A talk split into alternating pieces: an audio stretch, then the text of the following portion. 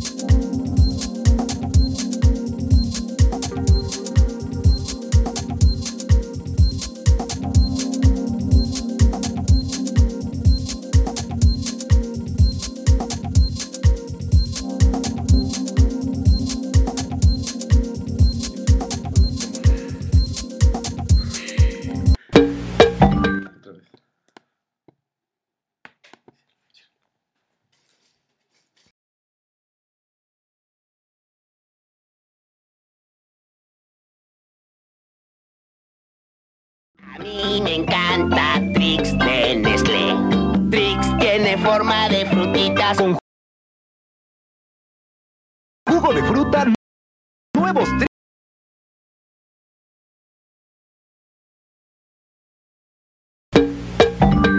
A mí me encanta Trix de Nestlé. Trix tiene forma de frutitas. Con jugo de fruta, nuevos Trix de Nestlé. Si no son chavos, ni lo intenten. Oye, tú no eres chavo. ¡Oh! ¡Era un sueño! Nuevos tricks para chavos. Un agasajo frutal.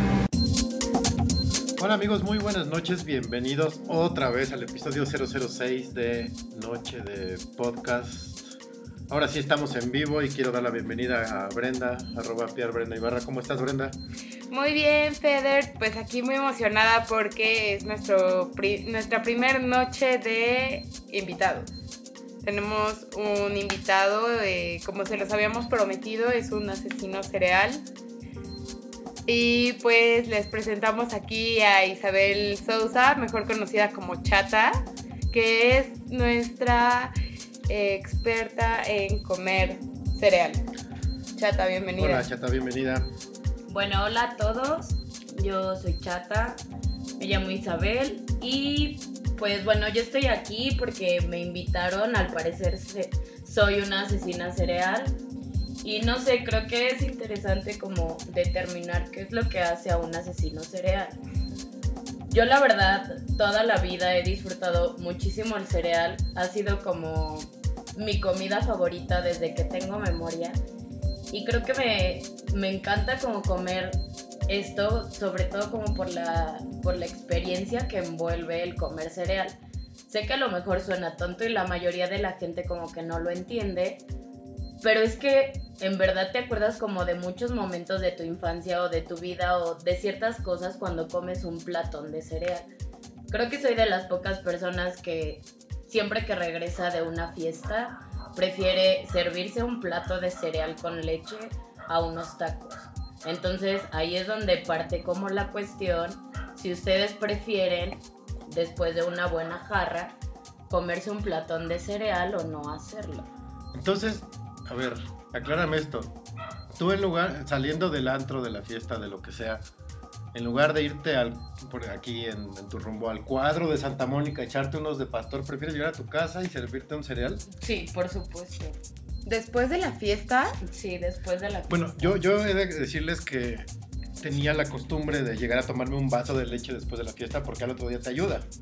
Pero, Pero no, no. se te antoja, ¿no? Ahí sí aplicas. mí sí se me sí, antoja. tú sí aplicas la del vago de Amores Perros de. ¿Cómo, Ron, agua o leche, Ajá. Sí, el chivo. sí, totalmente. Me encanta.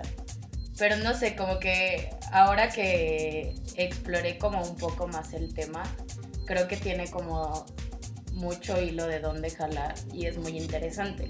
O sea, primero igual y no sé si les he aburrido, pero un poco de la historia del cereal. Se supone que el la palabra cereal viene del latín que es cerealia que eran las, las fiestas que se hacían en Roma en honor a, a la diosa Ceres, que es la diosa de la agricultura. Entonces se hacían todas estas fiestas y bueno, antes como que la, la alimentación de los humanos era pues, prácticamente carnívora.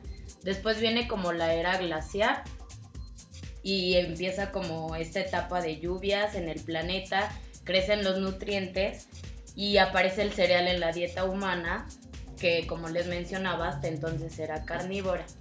El cereal, pues bueno, empezamos con lo que es el arroz, el maíz, la avena, el trigo, el centeno, que lo encontramos como en el pan, que hasta el siglo XIX tomó como importancia, sobre todo en París, que Ajá. ya fue como, como el auge de este, ¿no? Y bueno, ya de... Como, o sea, ahora resulta que París es el... El papá del cereal. El ¿Y papá como del de pan. todo? Pues no de todo, pero porque, o sea, el cereal es la base de la alimentación de hace mucho. Pero una cosa es el cereal que tú tienes como desayuno, porque este cereal ya es procesado. O sea, de hecho, el, el cereal ¿Qué? sí ¡Procesado! casi ni tiene nutrientes. Y los hipsters teniendo azúcar. pesadillas, así, ¡no! Pero pues no sé, o sea, la, la realidad y bueno, cereal como el maíz, todo eso es de, pues de inicios de la humanidad en realidad. Y ya luego viene como el, el cereal de que es para desayuno, que toma su fuerza en el movimiento vegetariano del último cuarto del siglo XIX. Es cuando ya la gente como que se empieza a preocupar por esta cosa de, de los animales. Bueno, obviamente sabemos que ahorita hay un auge como mucho más grande, pero es algo que ya viene de mucho. Entonces empiezan a comer cereal, pues porque era perfecto para, para los vegetarianos. Pero bueno, los veganos lo, lo comen con agua, ¿no? Pero... Pero, es demasiado aburrido. ¿cuál es la diferencia entre veganos, vegetarianos y lacto Pues porque un vegano no, o sea, no debe de comer nada que provenga de un animal ni que derive de esto, pero es como la, O la sea, ellos no, es que toman es leche, no comen no. queso. Eso ¿No comen es- huevo? Eso es un ovo lacto vegetariano, es que o sea, hay lacto vegetarianos, ovo lacto vegetarianos. Hay, hay gente que no come cosas que tienen sombra porque piensan que es su alma. O sea, hay demasiado. ¿Es neta? ¿Es neta? no me ¿Y qué acuerdo- comen? No me acuerdo cómo. ¿Granos? No sé, nada. Yo qué sé qué comen. Pero qué aburrido. El punto es que, o sea, bueno, también esto ahora es una gran contradicción y lamento informarles a muchos de los nuestros amiguitos vegetarianos que nos escuchen, porque el cereal no es un alimento ya vegetariano. Antes sí lo era, pero la realidad es que mucho de lo que tiene del cereal este se procesa con una grasa. Esperen, es que tengo tengo por aquí el Han, nombre. han de saber, ¿Tienes queridos por ahí escuchas, grasa? que Chata aquí trae sus apuntes. Es toda Sí. una profesional del cereal. Sí, es que me puse a investigar. La verdad es que es muy interesante. Es un tema random, pero es un tema muy interesante. O sea, también en Occidente antes como que la... Pues lo, el desayuno básico era huevo, carne, salchicha, todo eso. Ya después llega el cereal y ya como que otro tipo de gente pues ya empieza como a compartir esta parte del cereal para desayuno. Ajá. Pero la, la cosa es que el primer cereal que existe, así comercial, se llama granula. Es de 1863.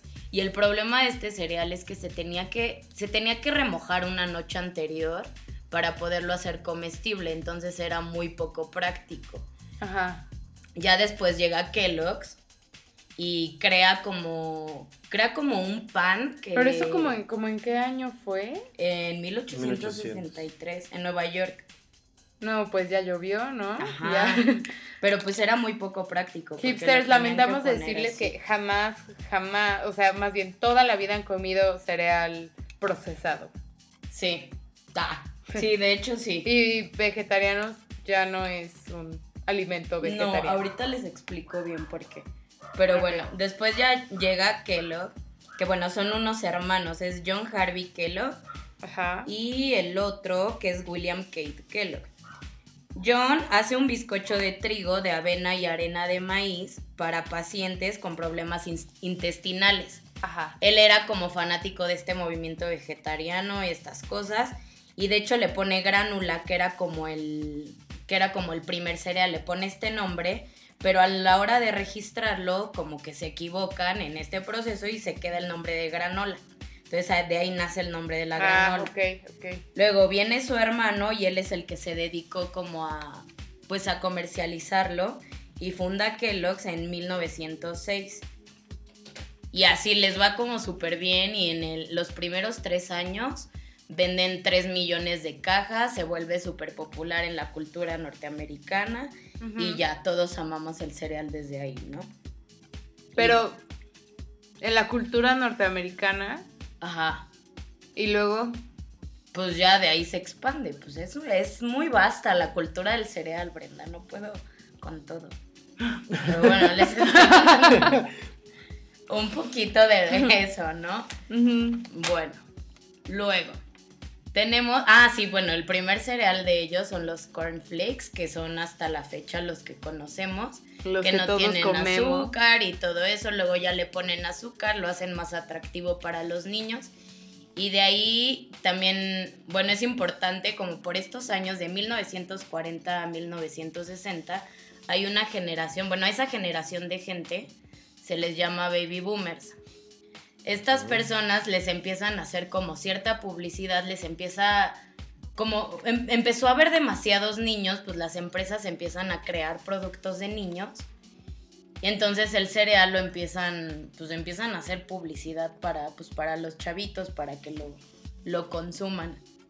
Como, como el comercial de Reptar que me pasaste del cereal de Reptar. Ajá. Pero bueno, eso no es de generación de los baby boomers. No, no somos. No, nosotros somos millennials. No, ustedes son Ah, millennials. sí es cierto. Ajá, no, eso es de, de 1940 a finales Ah, de los de los 70. 70. De las familias de 10 personas. así. No, después de la Segunda Guerra Mundial, sí. Ok. Bueno, luego. Ah, no sé, también está como interesante que vemos que aparte de los cereales que normalmente tenemos, tenemos los cereales conmemorativos. ¿Cuáles son estos? Son los que siempre salen como en Navidad, como en Mm. Halloween. No Cuando sé. salen las Ajá, películas. cuando salen las películas siempre salen este tipo de cereales.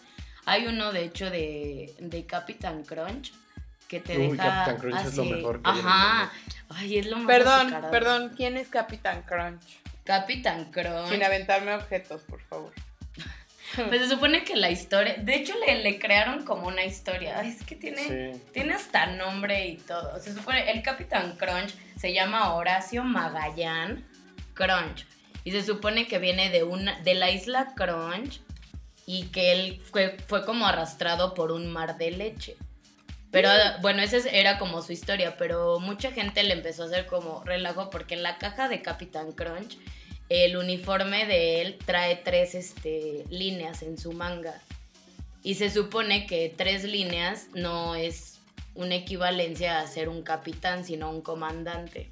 Entonces decían que él no era un capitán. Pues ya sabes que siempre la gente encuentra. La Asociación de Colonos de Satélite dijo que. Entonces buscaron cómo contrarrestar eso y, es, y así, pues la empresa puso como, it's the crunch, not the clothes that makes a man, that make a man. Ajá. Y eso era como con lo que se defendían, ¿no? Ajá. Bueno, y luego, ah, uno de los, de los factores como interesantes que les comentaba es que se piensa que es un alimento vegano. Y en realidad tiene, o sea, sus ingredientes son basados en, en animales, que es la, la vitamina D3, que es derivada de la lanolina, que es grasa de las ovejas. Y también los malvaviscos, o sea, como el cereal que viene con malvaviscos, las azucaritas, los Lucky Charms. ¿Las azucaritas vienen con malvadiscos? Hay unos. ¿Ah, sí? Sí, las chocos. No, sí, ¿Cómo, es cómo me mira como si le Es estuviera un dato súper oscuro. hay su carita. con No, pues todo el mundo lo sabe. Seguro No, todos ellos no lo sabía. saben. No. Por cierto, saludos a todos los que nos están escuchando. Por ahí anda Marco. Anda Cord. Hola. Cord. Hola Cord. No sabemos quién seas, pero qué bueno que nos estás escuchando. Muchas gracias por escucharnos. Están también Maris por ahí. Hola, y hola papá. También está. Ay, no. Seguramente mis fans Y miles de uno. escuchas más que seguro nos van a escuchar mañana. Por favor, escúchenos comiendo cereal. De, de eso se Hoy trata. Por eso estamos- es un podcast. Hoy para ir estamos de comiendo. sanos comiendo cereal. Ya tomamos vino, aclaro. Pero estamos comiendo cereal eso, para hablando- hacerle honor a nuestra invitada. Pero conozcan del cereal. Ah, hablando de Capitán Crunch, el Crunch Crunch que van a escuchar es el de nosotros masticando el Hablando Ay, coméntenos, ¿cuál es su cereal favorito? O seguramente alguna vez comieron un cereal que ya nunca volvieron a encontrar, como por ejemplo el cereal de Pokémon. Era edición limitada. Wow, wow, wow. ¿Cuál cereal de Hubo Pokémon? un cereal de Pokémon. No sé si podemos subir una imagen, pero Ahorita la buscamos. Podríamos- Ahorita la buscamos, sí, sí.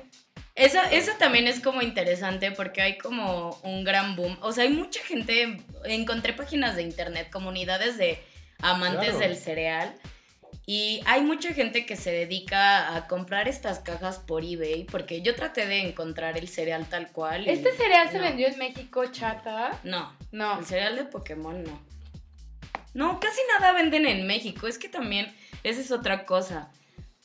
No sé, bueno, el de Capitán Crunch de Halloween sí lo venden aquí. ¿Sabes cuál vi alguna vez y compré y me encantó? Uno de la era del hielo. Ese nunca lo vi. No, es de que la no ardilla. fan. Er- Era de, de avellana con chocolate delicioso. a ustedes ya les tocó una época más abierta de, de tratado de libre comercio, de neoliberales. Cuando yo era un adolescente pata flaca y que dejé un poco el fútbol, me dediqué al básquetbol. La era del disquete. La era del, del disquete de, de cinco un cuarto. Eh, yo no soy muy fan del cereal, pero por mi fanatismo por Michael Jordan, yo Mm, quería mi cereal. Esas cajas las venden por Jordan. muchísimo dinero en No eBay. sabes la dificultad para conseguir esa mendica caja en un tianguis de la Ciudad de México. Que aparte, con lo que pagué por esa caja de cereal, que seguro ya estaba caduco, O sea, pero. me pude haber comprado 20 cajas de, de las del Tigre Antonio. ¿Cuánto O pagaste? sea, Mm, Exacto. ay, no sé, todavía no le quitaban creo que los ceros a las monedas. Entonces, Sí. era bien difícil conseguir cereal de importación. Y, y- y ese no me gustó porque lo probé y dije, ota, sabe como viejo. Pero nada más era por tener mi caja de cereal. sí, de- y las venden. Las venden. Yo acabo de comprar la de Pokémon, la verdad. Por eBay.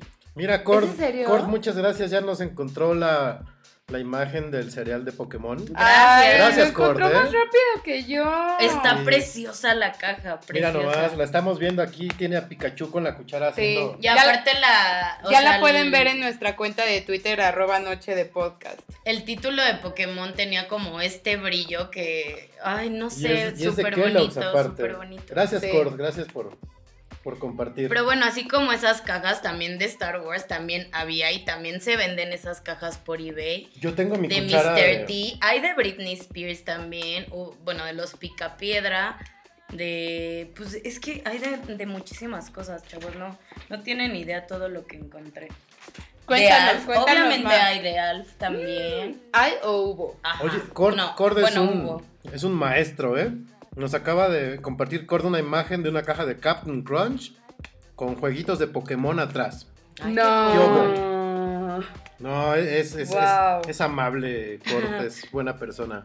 Cae bien. Sí, está ¿Cuánto, padre. cuánto, ¿Cuánto sería lo más que pagarías por una caja de cereal edición O especial? sea, ¿cuál de lo tu, más cañón que tu máximo de caja de cereal? No sé, es que no sé. Bueno, es que tú, tú eres un caso extremo, o sea, yo creo que igual hipotecas Busqué si había, busqué si había de Furby, no había de Furby.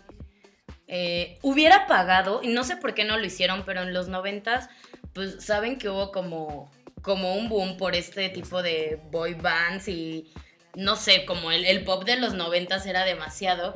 Y me acuerdo que había unas paletas de las Spice Girls que eran de chupa chups y traían su calcomanía. Yo no sé cómo nunca hicieron cereal. O sea, yo hubiera matado por tener un cereal Seguro de sí. los Backstreet Boys. No, no, nunca. Y hay un cereal de Britney Spears, pero ya sale como, pues ya viejecita, ¿no? Ya. que es como hasta, Oye, creo, como eh, tipo cereal fitness Es o algo Marvin, así. no la confundas. ¿ah? No sé, pero, o sea, y no, no saben la cantidad de fans que hubieran comprado una caja de cereal cada semana de los Backstreet Boys. Si hubiera sido edición Kevin, Nick, así todos, obviamente tendrías todas las cajas. Con un muñeco así eh, Ajá. de todo el cereal. Es más, lo deberían de hacer todavía. no, ya. Ah, Yo- pero también hay un fanatismo ahorita. Creo que la última De- caja. De One Direction Ajá. podrían. La última caja Sí, guácala. importante de cereal que compré fue de Zucaritas y era porque era de Star Wars y traía cucharas de edición especial de Qué Star Wars. padre, qué padre. Y es de R2. Es que en verdad es toda una experiencia comer cereal. ¿Y a poco no te sentarías a ver tu película con tu cereal, con tu tazón edición de Star Wars, con tu Para ver cuchara? Star Wars, claro. Sí. Obviamente. Tu Obviamente. cuchara de Star Wars, tus Sí, tazón tus de Star Wars. muñequitos. De hecho, también como, por ejemplo, lo que hace Lucky Charms todo el tiempo, como el concepto de ellos, es que tienes este cereal que trae como todos estos Lucky Charms en el cereal y se supone que la actividad que tú deberías de hacer al comer este tazón de cereal es contar cuántos te salen de cada uno.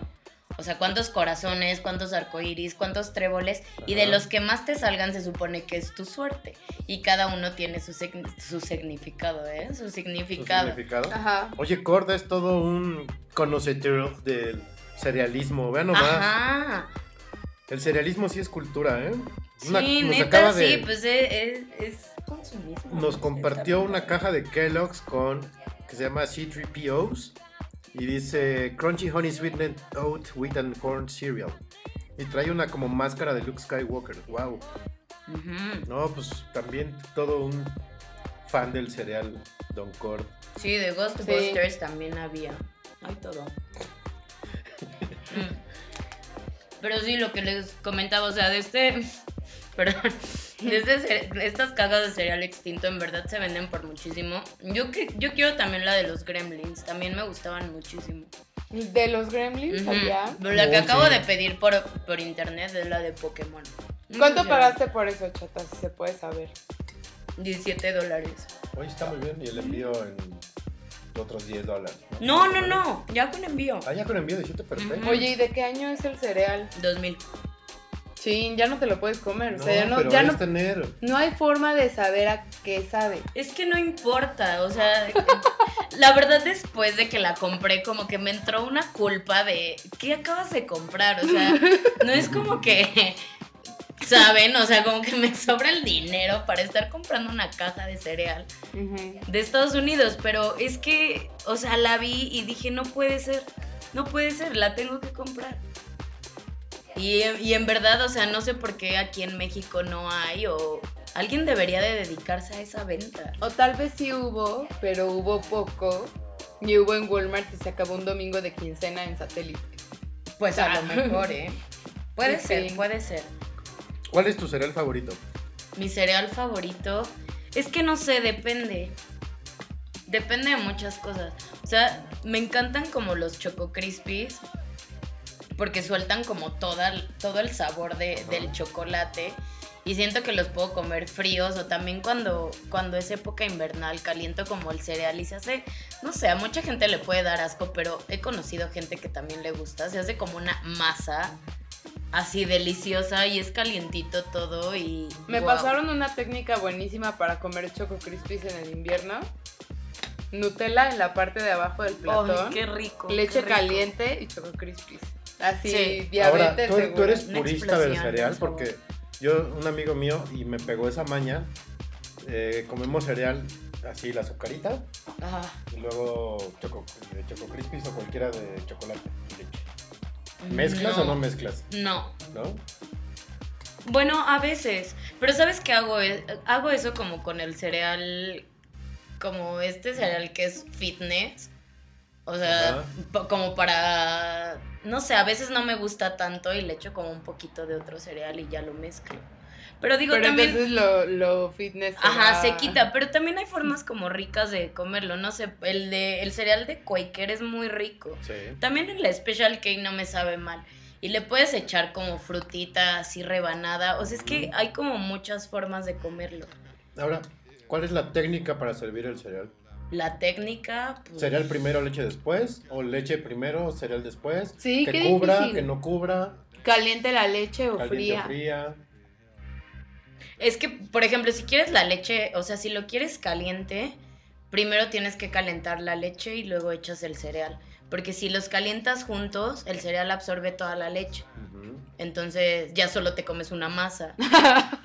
Entonces Qué triste. te puede gustar esa masa, pero lo mejor es que esa masa se vaya haciendo. O sea, Entonces, realmente tiene sus riesgos no saber comer cereal.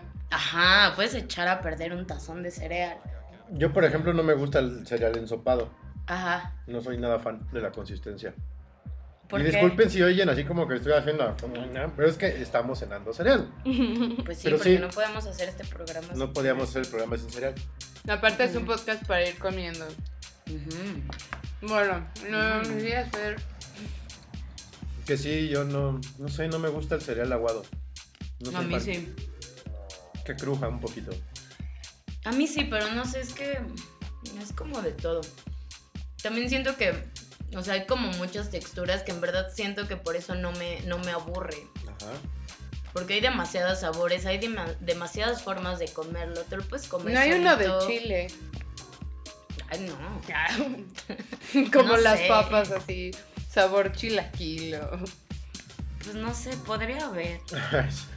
Con Sabor leche. Bueno, a, veces yo le echo como nueces de la India. Papá, y eso ya es muy elegante. sí. Nuez De de, hecho, pero sí. la nuez de la India tiene Yo como hay varo le echaría limón. ¿Sí? Pues limón. Porque pues hay varo. Es capital. órale. En lugar de leche En limón. lugar de fruta, en lugar de fresa, unos Qué limones. fuerte. Es más, es más, teníamos tanta confianza en, en tu profesionalismo. Y conocimiento. Ajá. Del cereal. Que jurábamos que ibas a traer una presentación para ponerla en streaming. y- Es que la iba a traer, chavos. No, es más, es más, pensábamos que ibas a venir, o sea, que nuestro invitado especial iba a traer invitados especiales. Ibas a llegar con tu que crew. iban a hablar del No, con tu caso. crew de negros, todos con su tazón, comiendo Mm. cereal. Ajá. De ti. que es como una religión y entonces si alguien deja de comer cereal durante cinco minutos, o sea, si no se da cuenta que su tazón está vacío, durante cinco minutos recibe un castigo de comer Cerealífico. una hora Sí. cereal con No. en lugar de El leche cerealismo. jugo de naranja. No sé, Brenda, tal vez. Puede ser. Con es como. Bueno, es como esta película. Hay una película que, bueno, Fede la conoce. Que se llama Flakes. Uf. Que habla de, de un bar de cereal. Yo no sé cómo no existe un bar de cereal. Por lo menos aquí en México no existe. Pero bueno, la trama de esta película es como. Es un lugar donde toda la gente se dedica a a ir a comer cereal y de hecho entran y, y hay como este tipo de adictos que están hasta con batas de dormir, que llevan Ajá. ahí días comiendo cereal. Hay gente que va y pide cereales súper extraños y está como, como tal cual como si fuera la barra de un bar. Y atrás como estos dispensarios de cereal y ya tú llegas, lo pides y en la barra te lo comes. Sí, casi casi es cosecha de tal año, ¿no? Y Ajá, ahora este con este. Buenísima la película. La verdad les contaría más de la película, pero creo que sería muy bueno que la vieran, porque está, en verdad está muy entretenida. Búsquenla, está en Netflix. Está en Netflix. Yo la tengo que ver, yo no la he visto. Está Yo la podría ver miles de veces. O sea, yo sería fanática si hubiera un bar de cereal, así. Idea Wow, millonaria. sí. Idea anoten. millonaria, chavos, háganse ricos. En Irapuato creo que no hay bar de cereal aún, ¿no? ¿Sí? Ni en el DF, ni en ninguna parte. Ay, no. Saludos a los que No nos es escuchan de. Irapuato. Fuertes declaraciones. No es A ver, ahora otra cuestión. Amamos a la gente de Irapuato. Otra cuestión. Según yo, bueno, para mí el cereal no es, no es ninguna comida. O sea, es como, para mí el cereal es como de botanita de media tarde noche. ¿Cuándo comer cereal? ¿En qué momento del día? Todo el día lo puedes comer. Es que, ve, tengo una tabla. Es que, ¿cómo, la, ¿cómo te la paso? Te la voy a pasar en. Mira, puedes Arroba- tuitearla, arroba tuitearla noche copia de arroba podcast. noche de podcast y ahí nosotros la. Te los voy a tuitear, que es como un pequeño test. Para que se den ¿Eh? cuenta. ¿Pero de qué es o qué? Para que te des cuenta por qué debes de comer cereal todo el Y tiempo. para que vean que nuestra invitada sí vino preparada. O sea, Ajá. no, no es ninguna No, improvisación. no, no, no crew. es una improvisación. O sea, soy fan del cereal y todo, pero es un tema, es un tema, en verdad. No saben la cantidad de información que encontré, la cantidad de películas que hay acerca del cereal. La única que he visto, la verdad, es la de Flakes y es buenísima. Hay música que habla de cereal, hay comunidades de cereal, hay todo. O sea, en verdad, si les, en- si les llama como la atención o así, quieren como rascarle un poquito, en verdad háganlo, porque hay como cosas bien chistosas, bien interesantes. Si quieren rascarle al cereal. Ajá, rásquenle. Rásquenle, es importante. ¿Y qué más? Cuéntanos más sobre el cereal chata. Ah, pues también otro tema del cereal es esto. Quién, quién te presenta el cereal, ¿no? Todos conocemos a un personaje en las cajas. Sí. Pero este tipo de personajes se divide en dos. Unos que son los que presentan el cereal, los que como que te lo venden de una forma sana y nutritiva, como el tigre Toño, por ejemplo. Ajá. Y, o no sé, el, el señorcito de Quaker, que los que vimos Rugrats alguna vez sabíamos que Carlitos le tenía miedo Ah, al señor sí. de Quaker. Sí, sí. Que por cierto también había cereal de Rugrats, el cereal de Reptar. Y había un capítulo de Rugrats donde todo se desataba en torno al cereal de Reptar. El ¿Qué? cual va a haber un video que también les voy a postear en este momento. Por favor, chata. Iba a decir Reptar. Reptar. Este, oigan, los que nos están escuchando, denle ahí corazoncito a nuestro podcast, hombre. Si no, nos van a sacar del aire. No, no. Compartan nuestro link en Facebook. compartan. Compártanlo con la gente En del Twitter, trabajo. y todo. Si ven a alguien con un smartphone, díganle, oye, te paso este link. No, Este pero sí, sí compartan. Aparte, si van ahorita en el tráfico, pues nada más, nada mejor que estar escuchando hablar de cereal para que lleguen con hambre a su casa. Sí, háganlo. Pero bueno, como les decía, está como esta forma tradicional que es como el hombre de ventas, de ventas, ¿eh? De, de ventas, el salesman que te vende el cereal de una forma sana, Capitán Crunch, el tigre Toño. Y Ajá. también por otro lado tenemos este personaje que es el adicto al cereal. Si se dan cuenta, también hay personajes que son adictos, como Trix. O sea, el conejo Trix es un adicto a su Sí, cereal. Sí. Sí. También Pedro Marmol hay un cereal que es el, el de Fruity Pebbles, que es de los picapiedras. Y todo como, o sea, todo como la trama de, de este, o sea, de la venta de este cereal es que Pedro Mármol se quiere robar el cereal. Se lo quiere robar a, a Pedro Picapiedra. Y Pero no ¿por qué usan eso? ¿Tienes alguna idea de, o sea, o tú qué supones? Pues porque, no sé, también te puedes identificar con ese personaje. Igual, no sé, ¿Tú a, lo mejor y verlo como adicto está, no sé, se puede Nadie ver se como ve grave. Ajá, exacto, pero sí puedes ver como esto de, ah, mi, mi cereal Trix o mis corn pops. Ay, qué padre, a ver. Ya estoy enseñando a Chata una edición de Disney. No saben lo bonita que está. Sí, está. Es un, es un Mickey super vintage. De, de hecho, la caja tiene acabado así como gastadón. Está bien bonita. Sí. Y nos da gusto ver, que el podcast ya sea bien internacionalote y ya nos escuchan en Irapuato y Aguascalientes. Viva Aguascalientes. Saludos, Cord. Muchas gracias por escuchar y seguirnos. Gracias, Sí. Cord. Y aparte sobre por ser las un- fotos. Sí, por aportar el contenido aquí a- al podcast. Sí, total. Pero pues bueno, no sé, no sé como que más les gustaría saber. Ah, bueno, también Trix tiene forma de frutitas, ¿no? Pues no solo tiene forma de frutitas, tiene una flor. La verdad yo nunca he entendido por qué hay una flor. Oye, yo quiero saber Solo es algo, un pequeño paréntesis. una pregunta que a lo mejor es rara, pero creo que es importante a la vez. La leche para comer el cereal. Entera, deslactosada, semidescremada. O sea, para los que no somos así oficialmente intolerantes a la lactosa, Pero que Pero, la leche de repente ¿qué como es- que ¿qué es lo que... O sea, ¿con qué tipo de leche se puede degustar mejor el cereal? Mm, no sé. ¿La light? Nah. Siento que ya como adulto una semi, porque la, la neta es que es muchísima azúcar. Sí. O sea, obviamente nos encanta y la leche entera es deliciosa, pero la realidad es que el cereal, o sea, está tan procesado y tiene demasiada azúcar. Pues obviamente si, si les gusta como mucho, pues no es como lo mejor. También con leche de soya sabe muy rica. Sobre todo la de Costco. Ah, Ajá. perdón.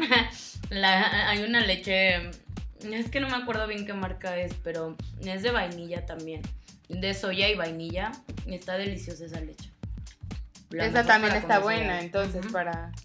Pero, por ejemplo, si te vas a comer un sucaritas, ya esa leche ya es demasiado, ¿no? Ay, sí, es que su- a mí sucaritas no me gusta, la verdad. No, ni con plátano, ni... Es que se me, me no sé, me sabe a demasiada azúcar. Demasiado azúcar. Ujú. Chocosucaritas sí me gusta y con malvaviscos más. Que sepan que los malvaviscos vienen hechos de gelatina. La gelatina viene del cartílago, de la piel de los cerdos también. De ahí sale. ¿Cómo? ¿Cómo? Ajá, así tal cual, así tal cual.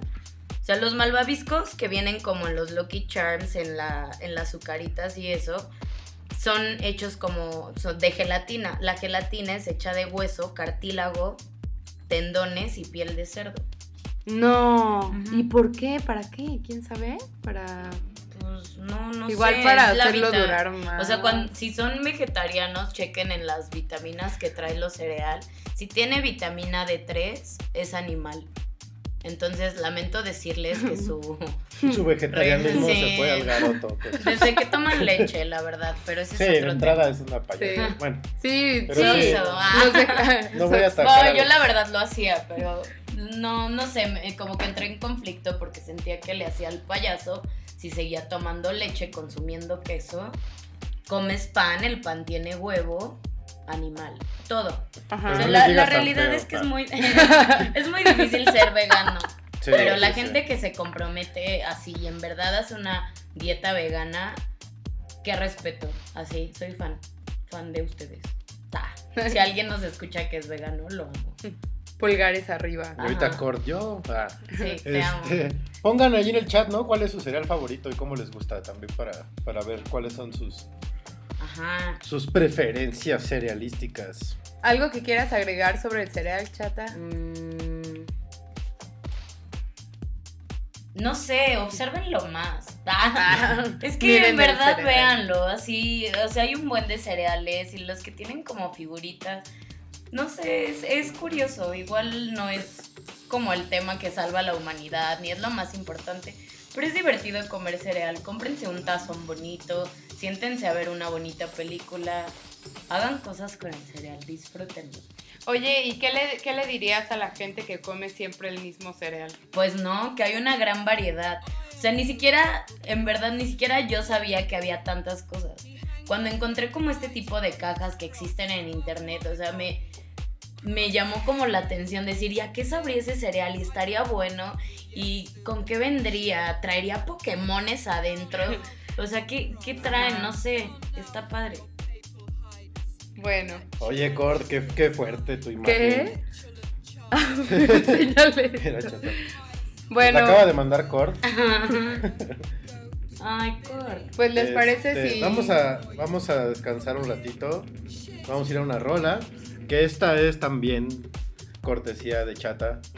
Es al cereal. es- se llama Serial Killer, es de Green Yellow.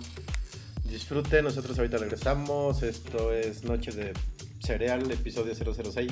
Gracias y les por voy a escuchar. postear ese pequeño test para que se den cuenta Sí, sí, sí. cuándo es una buena hora para comer cereal. Bueno, Volvemos. disfrut. Troops, troops, your attention. This is Commander General Food speaking.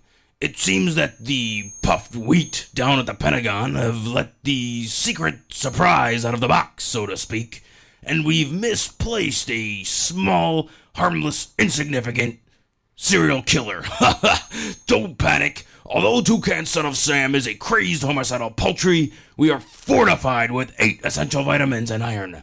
Also, this has nothing to do with anything else but penis. Therefore, remain calm. God bless your natural bodily fluids, as you are.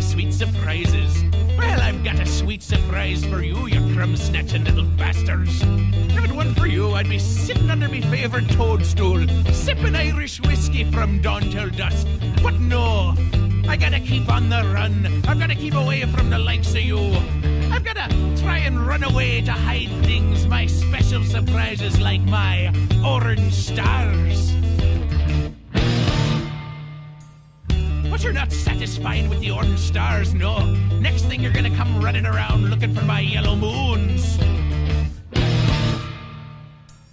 But what really gets to me is when you come sneaking around looking after my blue diamonds.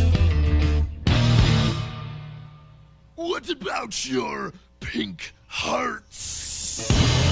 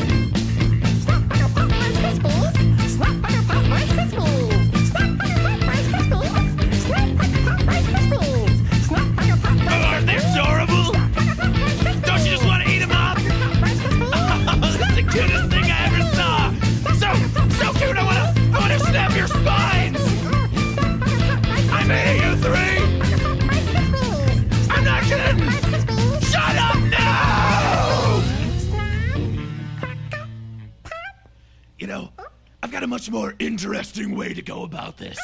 Bear with me for a moment. Oh, Hold still, you little bastard. Snap! Crackle!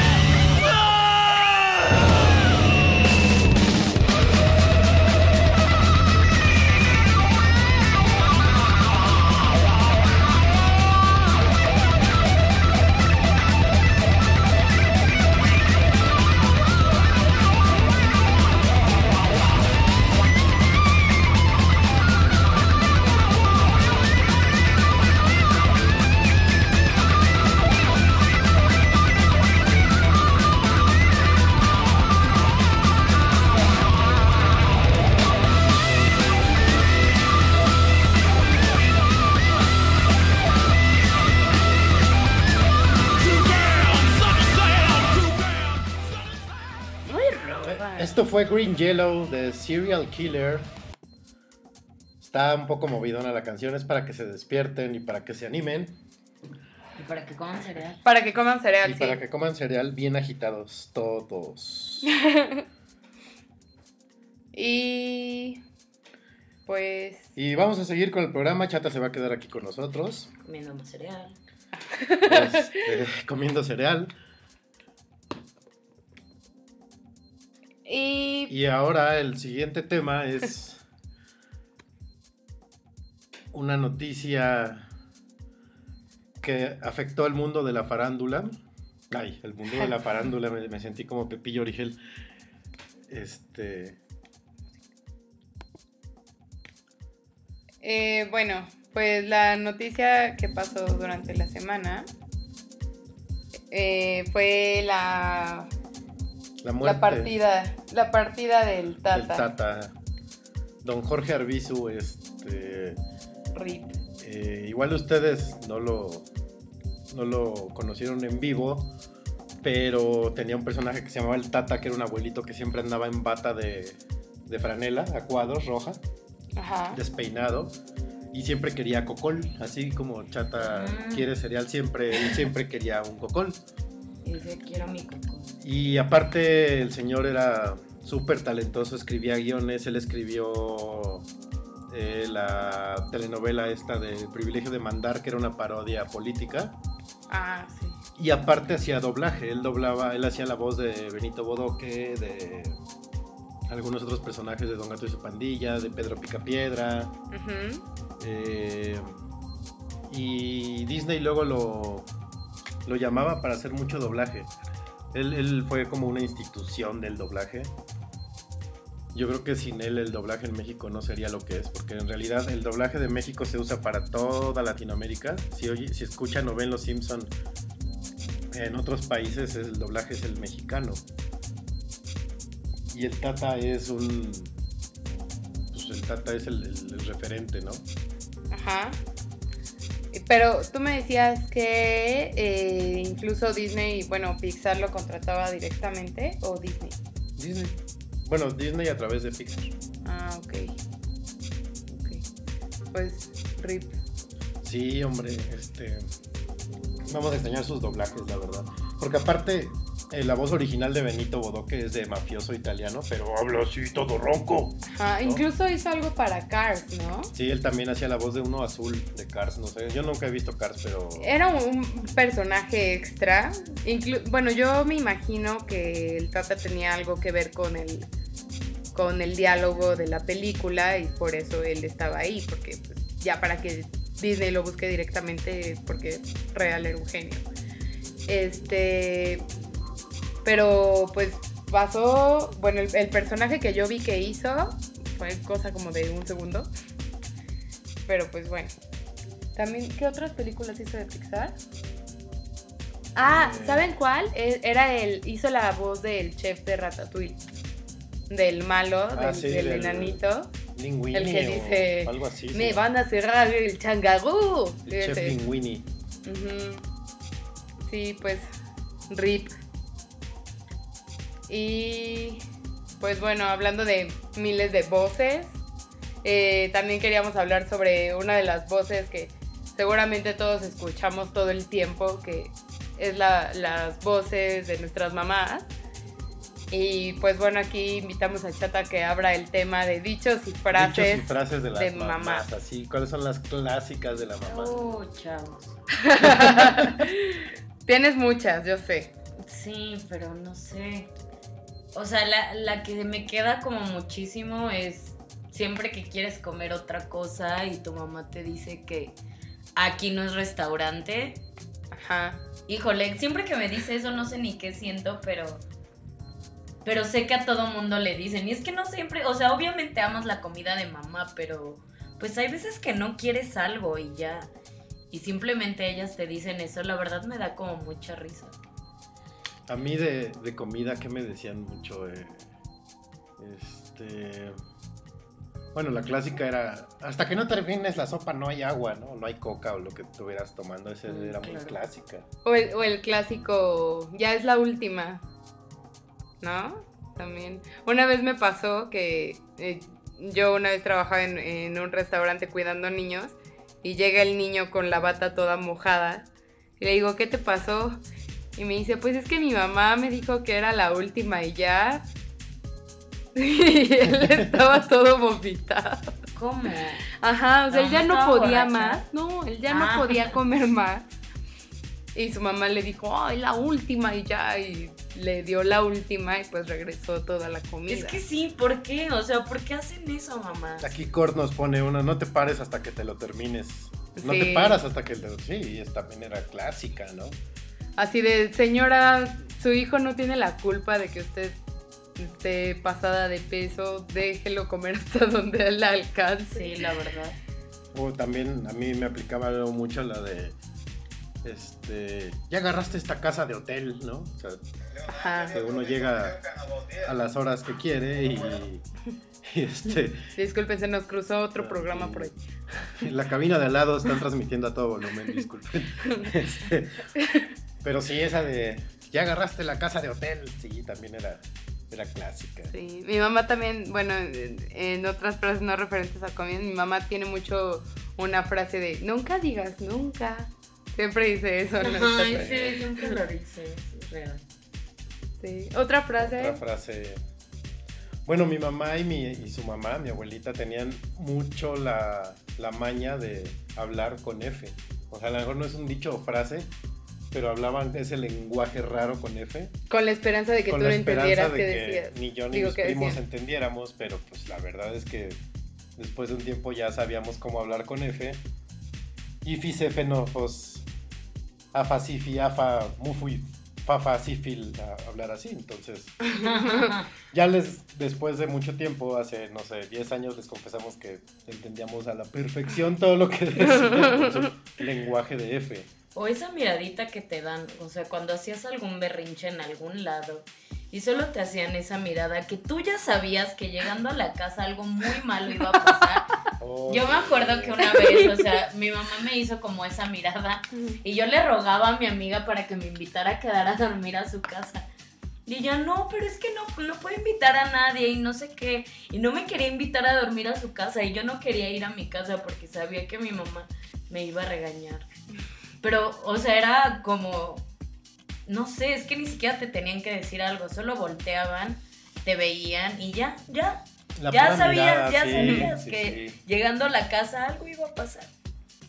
Mi mamá también decía, bueno, siempre que le pedíamos cosas y así se quejaba, decía, soy un burro de carga. O cuando estábamos de vacaciones nos levantaba para que nos pusiéramos a hacer algo, era como, mamá, estoy de vacaciones. Sí, ¿cuándo son mis vacaciones? Ah, sí, típico, típico. Típico que nunca son sus vacaciones. O cuando, cuando nos pasaba algo malo o chistoso, nos decía, "Jiji, se lo tiene merecido.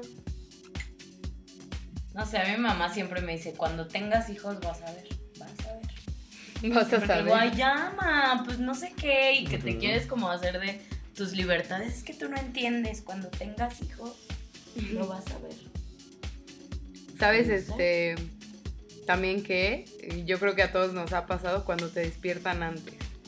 Ay, sí. O O sea, sea, cuando que- llegaste muy tarde. ¿Qué te Uy, dicen? ese es clásico. Que te dicen, párate, tú te tienes que hacer cuenta que parar a las 7. Ya son las siete y media. Híjole. Te levantas así en chinga y son cuarto la para las. 7, ¿no? Y yo me enojaba muchísimo con ella, muchísimo. No entendía. O sea, por una parte lo agradeces, pero esa taquicardia que te da, no. Ellas no lo entienden, no lo entienden. A mí, me, a mí no me la hacían así, pero sí entraba al cuarto y si yo me quedaba dormido, no sé, para la escuela o el trabajo, me decían, ¿qué? ¿Hoy no vas a ir a trabajar? ¡Ay! ¿No? Y te parabas, pero Ajá. Rápido y vámonos a trabajar. pero sí. es- Ah, que las mamás. Ah, esta, esta de Core también es clásica. Lo hago por tu bien, cuando crezcas lo vas a entender. No. Uy, sí. Que nos cuente qué hacía por su bien. Ay, Sí. O, o lo, cas- lo castigaba encerrado en el closet. o esa de. Lo pues, hago por tu bien. Porque soy tu mamá y punto. Ajá. Ah, qué molesto. O llega Ajá, la hora pero que ¿por qué? Aparte más cuando eres adolescente y así. ¿Pero por qué? Porque soy tu mamá y punto. Me acuerdo que había una así tira de Mafalda que decía, o sea, le decía, porque soy tu mamá y punto. Y ella le decía, pues nos graduamos el mismo día y no sé qué. Uh, Ya, golpe bajo. Sí. Está triste. Golpe bajo. A mí me da mucha risa Mafalda. Sí, Mafalda es un gran personaje. Mucha sabiduría. ¿Se han tomado una selfie con su, con su mamá? No, ¿para qué? ¿No? Creo que no, ¿eh? Es que no. Yo creo que sí. Digo, según yo, así el Día de las Madres o en su cumpleaños o Navidad, de repente es como No, yo nunca. selfie. No, pero selfie con mi mamá no. Y ahorita menos me la tomaría ya ¿Por con qué? lo ma- eh, la mala moda y lo quemadas que están las selfies. Está chistoso, ¿no? Es esa, esa moda que han agarrado las selfies. la- que lo ves en todos lados, ¿no? Así en los vines y así. En los Vines. Es- está divertido, la verdad. A mí sí me gusta tomarme selfies. Yo creo que el peor lugar para tomarte selfies es el baño y el coche. Sí, aparte el coche es malo y inseguro. O sea, Sí. Sí. Pero la del baño es peor. La del baño Sí. nunca la voy a entender. Sí, no, yo tampoco. Vean, encontré una nota que dice adicto a las selfies. Casi muere por no tomar la foto perfecta. No. El británico Danny Bowman, de 19 años, pasaba 10 horas diarias tomando más de 200 fotos de sí mismo con su iPhone. No. Ajá. Y que ya se le, domina, se, se le denomina como el primer caso de WhatsAppitis.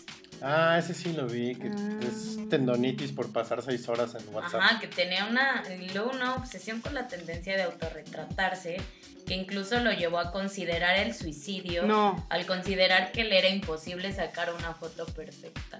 No, bueno.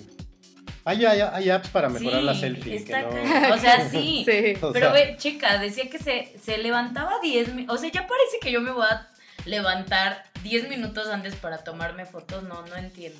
Supone que él se levantaba 10 minutos antes para tomarse fotos antes de que se duchara.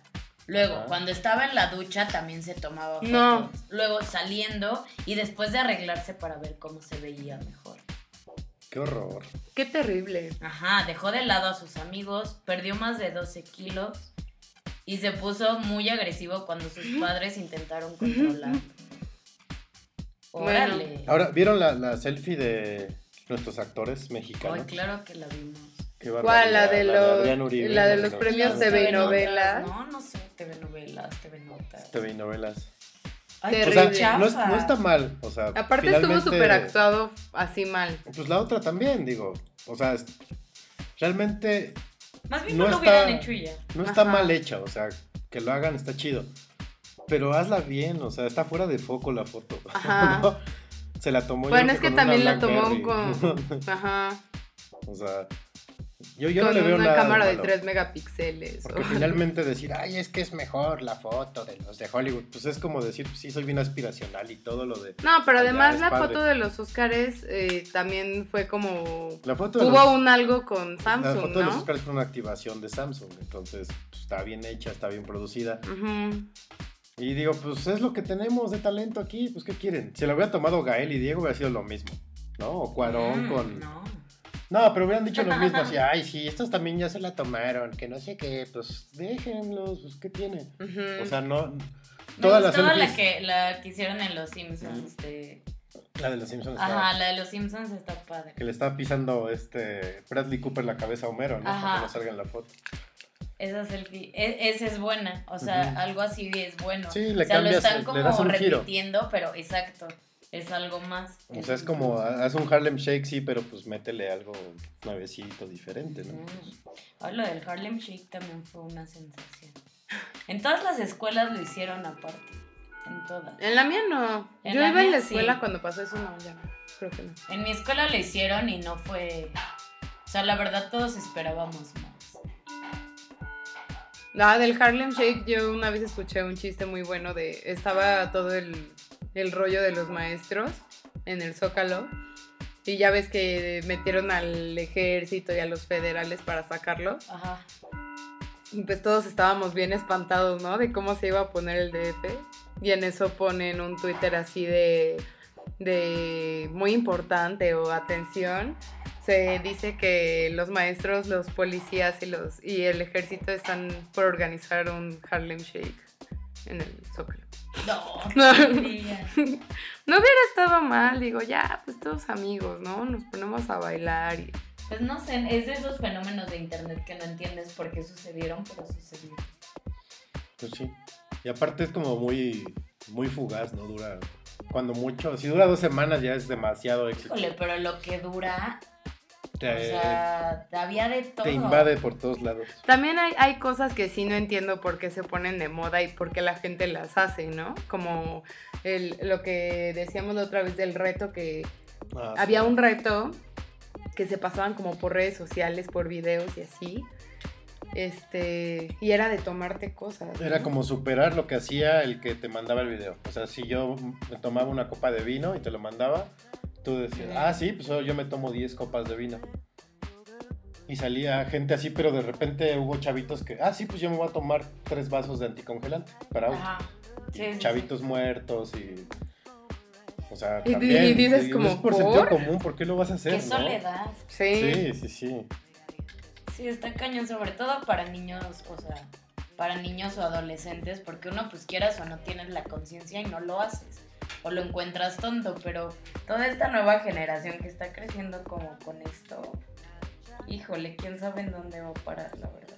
Sí, aparte lo tienen muy a la mano y al alcance, ¿no? Desde cualquier lado lo pueden ver, lo pueden hacer, lo pueden compartir, entonces pues sí hay que estar como bien Sí, ahora sí que el problema de antes es que todo el mundo estaba callado y ahora el problema es que todo el mundo habla y hay información por todos lados. Y todo el mundo Y opina. todo el y- mundo opina y todo el mundo sabe y entonces, no sé.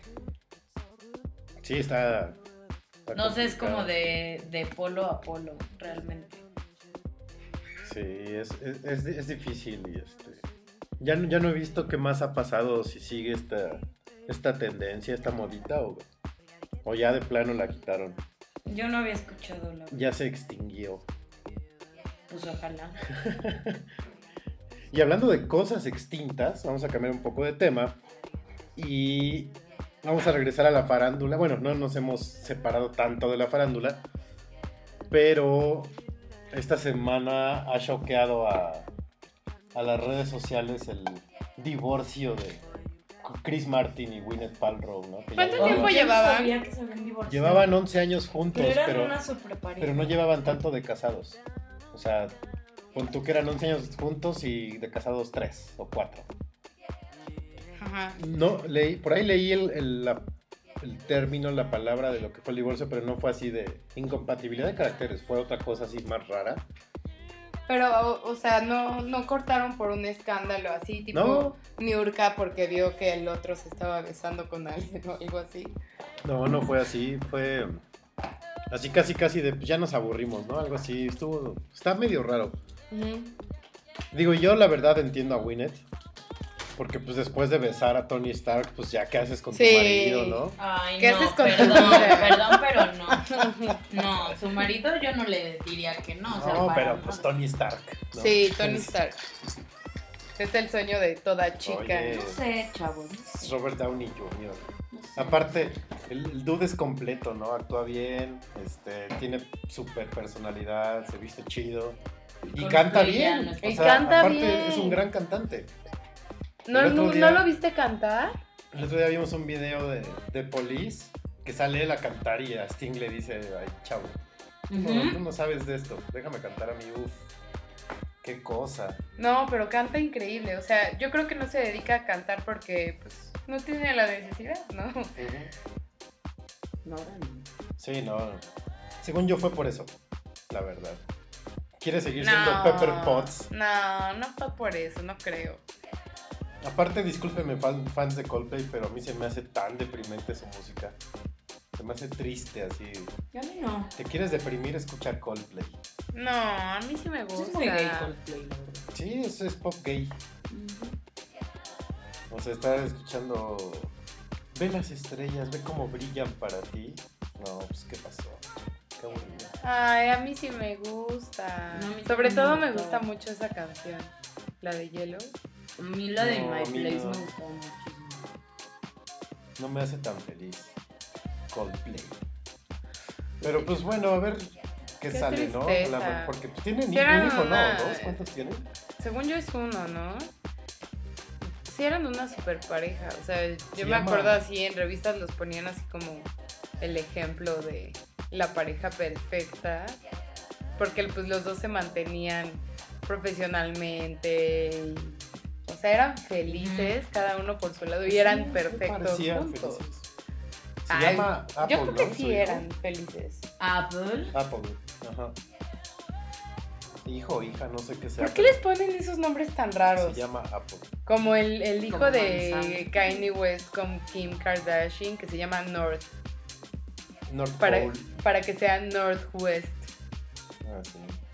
Ay, porque Kenny es un naco. Por eso, porque ella lo hizo un naco. Ella lo hizo un naco, ¿por qué? Yo siento que, o sea, sí, cayó con la Kardashian y ya, ya, ya valió. O sea, vi eso, cuando sacó el video este de Bound 2, que le hicieron como un buen de parodias, que James Franco le hizo una parodia. Ajá. Disculpen el cu, cu, pero es, es Coco el perrito de, de Brenda que trae su pollo de plástico y está Ah, jugando pensaba con que él. él estaba llorando. No. Este, Bueno, pero yo sí siento que Kylie decayó muchísimo. No sé si por ella, pero yo sí le echo un poquito a la Kardashian. Pues yo creo que sí, ¿no? Sale en el reality, no. No creo. ¿Quién? Ki- este, Kim. Kanye West. Kanye West no sale en el reality de las Kardashian, ¿no sé? No, no creo, imagínate, le tendrían que pagar un barote.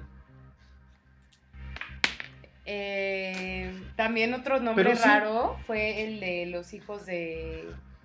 Perdón, la hija de Jay-Z con Beyoncé. Que se llama Se me fue su nombre. Blue Ivy. También, qué raro nombre, o sea, por ¿Cómo se llama el video donde... Blue. Ajá, que hizo que en, en Brasil, ¿no? Ajá, con su hija. Ujú. Chistoso. No, bueno. O sea, ¿Por qué? mis videos caseros así en el patio de mi casa y, y la llevan a Brasil. Sí. Pero pues. Pero, a ver, ahorita regresando al tema ese de Kanye y de las Kardashian, que según yo sí sale.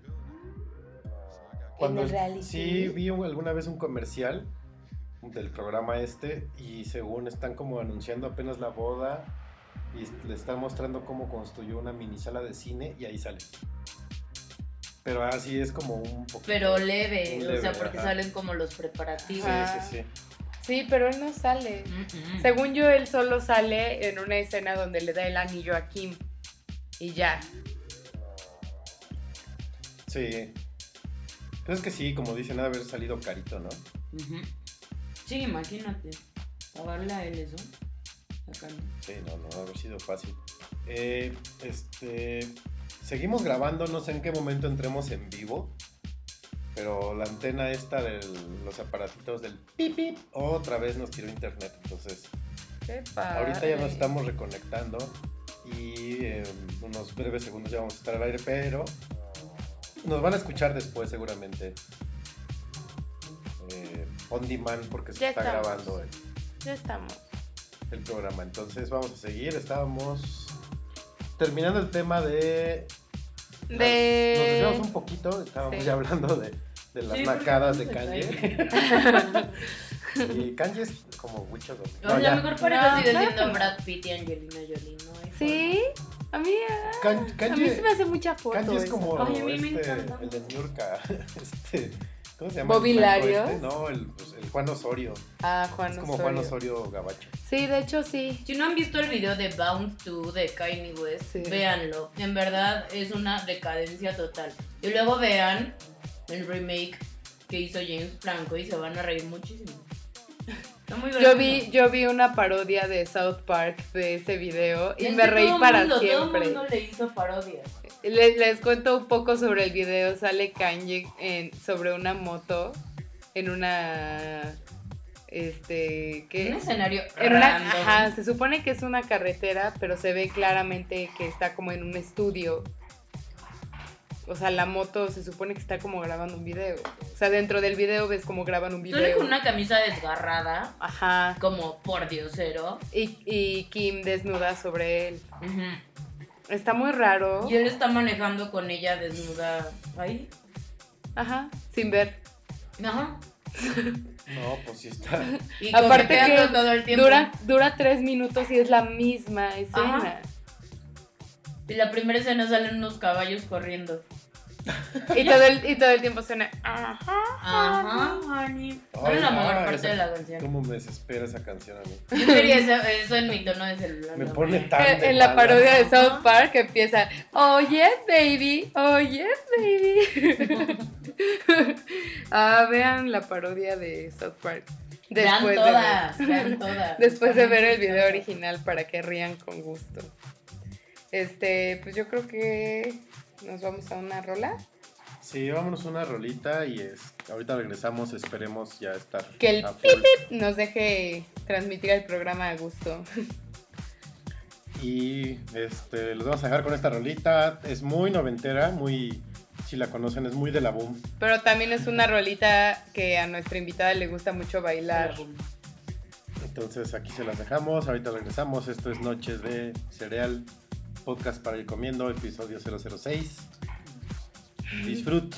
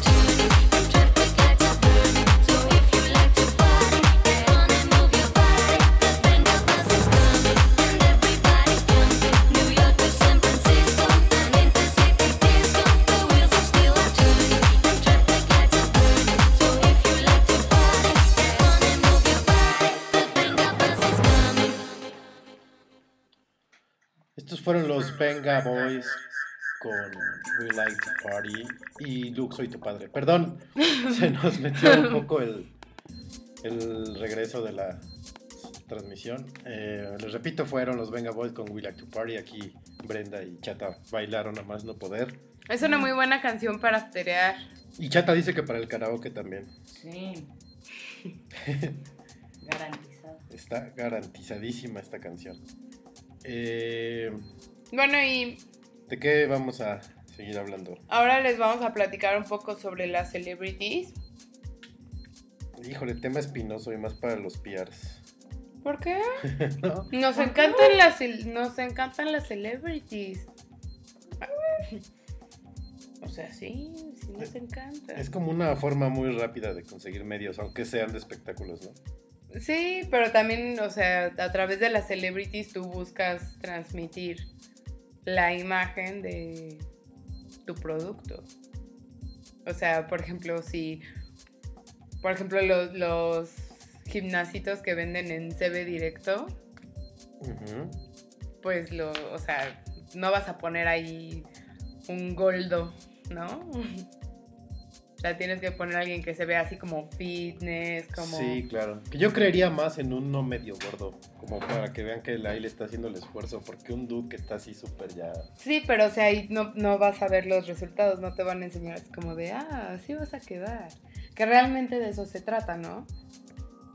O sea, igual no todos los productos se tratan de que te van a cambiar el cuerpo, pero sí se trata de, por ejemplo, este producto es para ti porque tú eres como la imagen del producto. Ajá. Como las señoras que se compran el shampoo en el súper porque se parecen a la de la estampa. O si quieren parecer a la O Ajá. sí, pues Siempre eso- es aspiracional, en Ajá. realidad. ajá. Nunca compras algo porque te parece, sino porque te quieres parecer. Ujú. Sí. Pero no sé. Yo no confío en las celebrities y menos para ese tipo de cosas.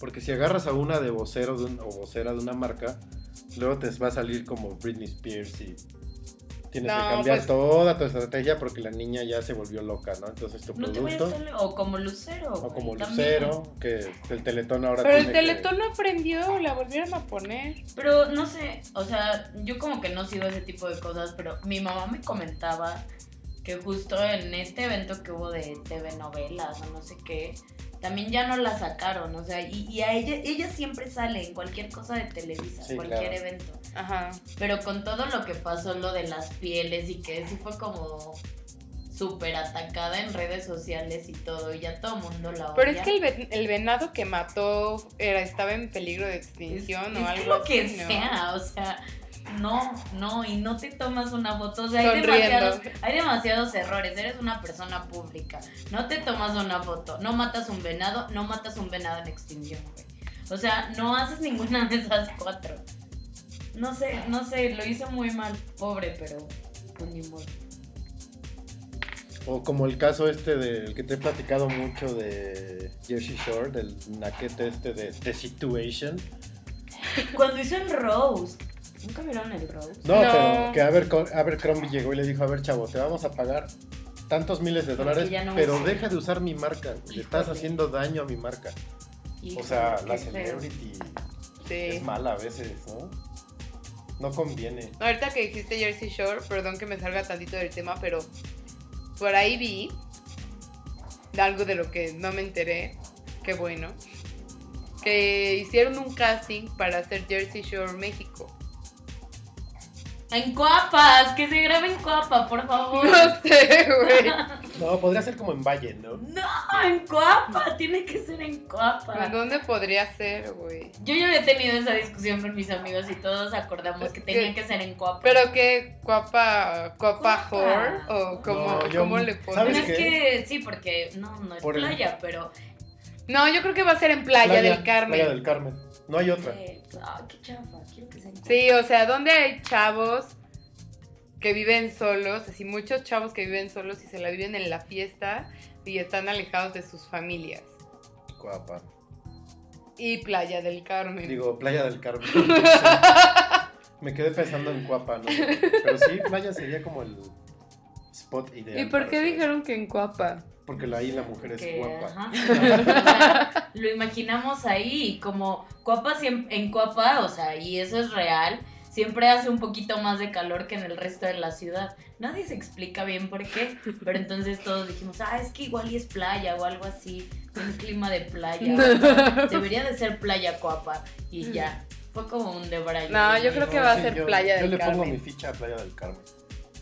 Qué, qué miedo, ¿no? Qué feo. Sí, ya si es en Acapulco ya es como too much, Ya después ¿no? de O ver sea, el resultado de...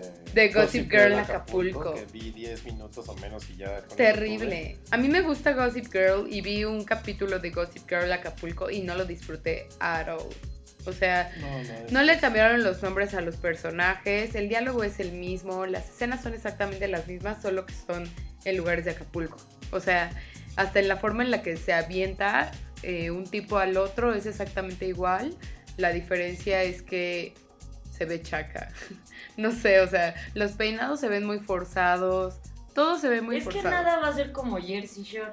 Porque para empezar, no, no, de Gossip Girl. Ah, Para empezar, No, y es que tampoco la, versión real, Bad. la versión original de, de Gossip Girl es en Nueva York, no en un lugar de playa. Entonces ponen, Nueva York tiene playa. ponen escenas, sí, pero está lejos relativamente. Eh, O sea, no está ahí. sí. Y, o sea, ellos no están en la arena. Sí, pues. bueno, o sea, pero de entrada pues es Y Nueva salen York. ellos ahí en la playa con trajes, no de lino, trajes así como súper elegantes. Hiciste que así como, ¿por? yo O sea, no sé ok, por qué a alguien le gustaría ver eso, la verdad. Se me hace súper hueco. Se me hace hueco, se me hace una pérdida de dinero, de tiempo, de todo. Ese tipo de programa. Ay, a mí sí No, me gusta. No, a mí no, a mí no. ¿Cuál? ¿La versión de Acapulco? No, a mí me gusta Gossip Girl. Ah, normal. Ajá. Sí, claro. A mí sí me gustó mucho. De hecho, no la terminé de ver. Me quedé en la no tercera, pero fui muy feliz. No somos malos haciendo reversiones de series. ¿No? Por ejemplo, la de los. Ay, había una que se hizo. ¿De los con guardaespaldas? Sony, Que era con Arad de la Torre. Los. Que resolvían Ah, problemas. O sea, tú de- llegabas con un problema así. Ay, me corrió mi jefe de manera injusta. Nosotros te lo vamos a resolver. Ah, no, eso no. Y montaban así escenas y creaban personajes, ¿no? Y arreglaban la situación. Y esa serie era de un concepto argentino, igual que la de la hipstereada esta de Ana Claudia Talancón. Soy tu fan. Soy tu fan, era una Ah, serie esa me argentina. gustó. Y la adaptaron y quedó muy bien, la verdad. Pues, Esa me gustó. ¿A poco es, es una Era Sí, pero es otro tipo de conceptos. O sea, es como si quisieran aquí recrear Breaking Bad o quisieran. no, no, bueno. O sea, no sé, como cosas así, ¿sabes? No sé, a, a nivel Latinoamérica siento que sí se puede hacer como eso, pero quieren traer como conceptos que ni al caso hagan, ¿no? Es que como no lo cuando traen reality shows aquí, que también dices, híjole, es que... Pues no, ya con la versión europea, americana o la que tú quieras ya tienes. O sea, ¿por qué siempre quieren recrear y no hacer cosas nuevas? Sí, y ahí está el ejemplo de Big Brother, por ejemplo, o sea, el concepto de Endemol de Holanda, este, pues sí, lo hicieron aquí, pero se dieron cuenta que pegaba más el concepto del Big Brother VIP, güey, con puro artista que el de los pelados que nadie conocía, ¿no? Que el No, de la... pegó, ¿no?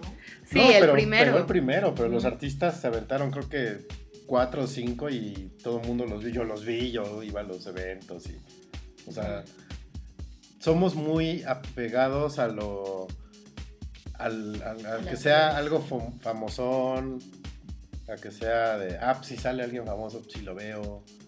Eh, y sí tienes razón, o sea, si, si que- quisiéramos hacer una serie de contenido premium, como Breaking Bad, como Mad Men, pues aquí no va a salir, ¿no? Claro.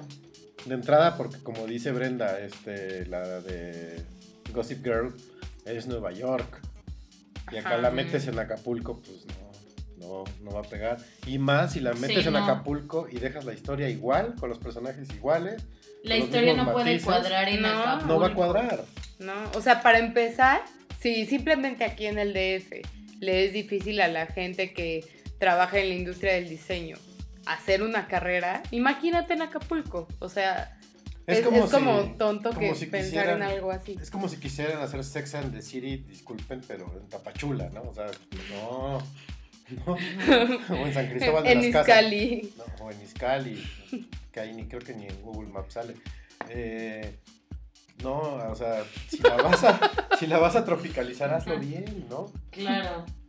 O toma una que se pueda. Sí, puedes tomar esa referencia, puedes tener como un- el concepto parecido, pero no. O sea, porque tal cual quieren meter algo que simplemente no va en No va- Acapulco. no va en Acapulco, o sea.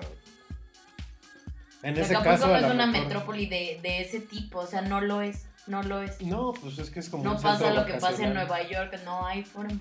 Sí, no. O es este, en ese caso, pues mejoras Jersey, Jersey Shore ahí, ¿no? Pues, digo, Jersey Shore. La verdad. Más fácil. No, sí tiene que ser como en Playa del Carmen. Sí, obvio. Sí, sí va a ser ahí. Y en tiempo de. Ah, Spring ya lo dije. Ah, no, sí. Ya lo decreté.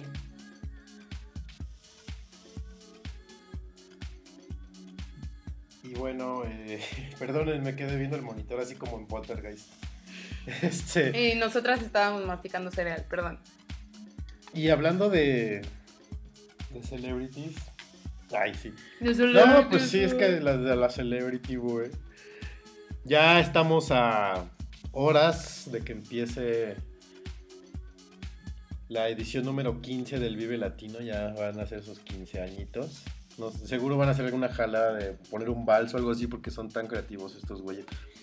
Pero ya va a empezar el Vive Latino otra vez. Cuatro días de rock and roll, entre comillas. Latino entre más comillas. Latino, entre más comillas. eh, un festival que cada vez está siendo más grande.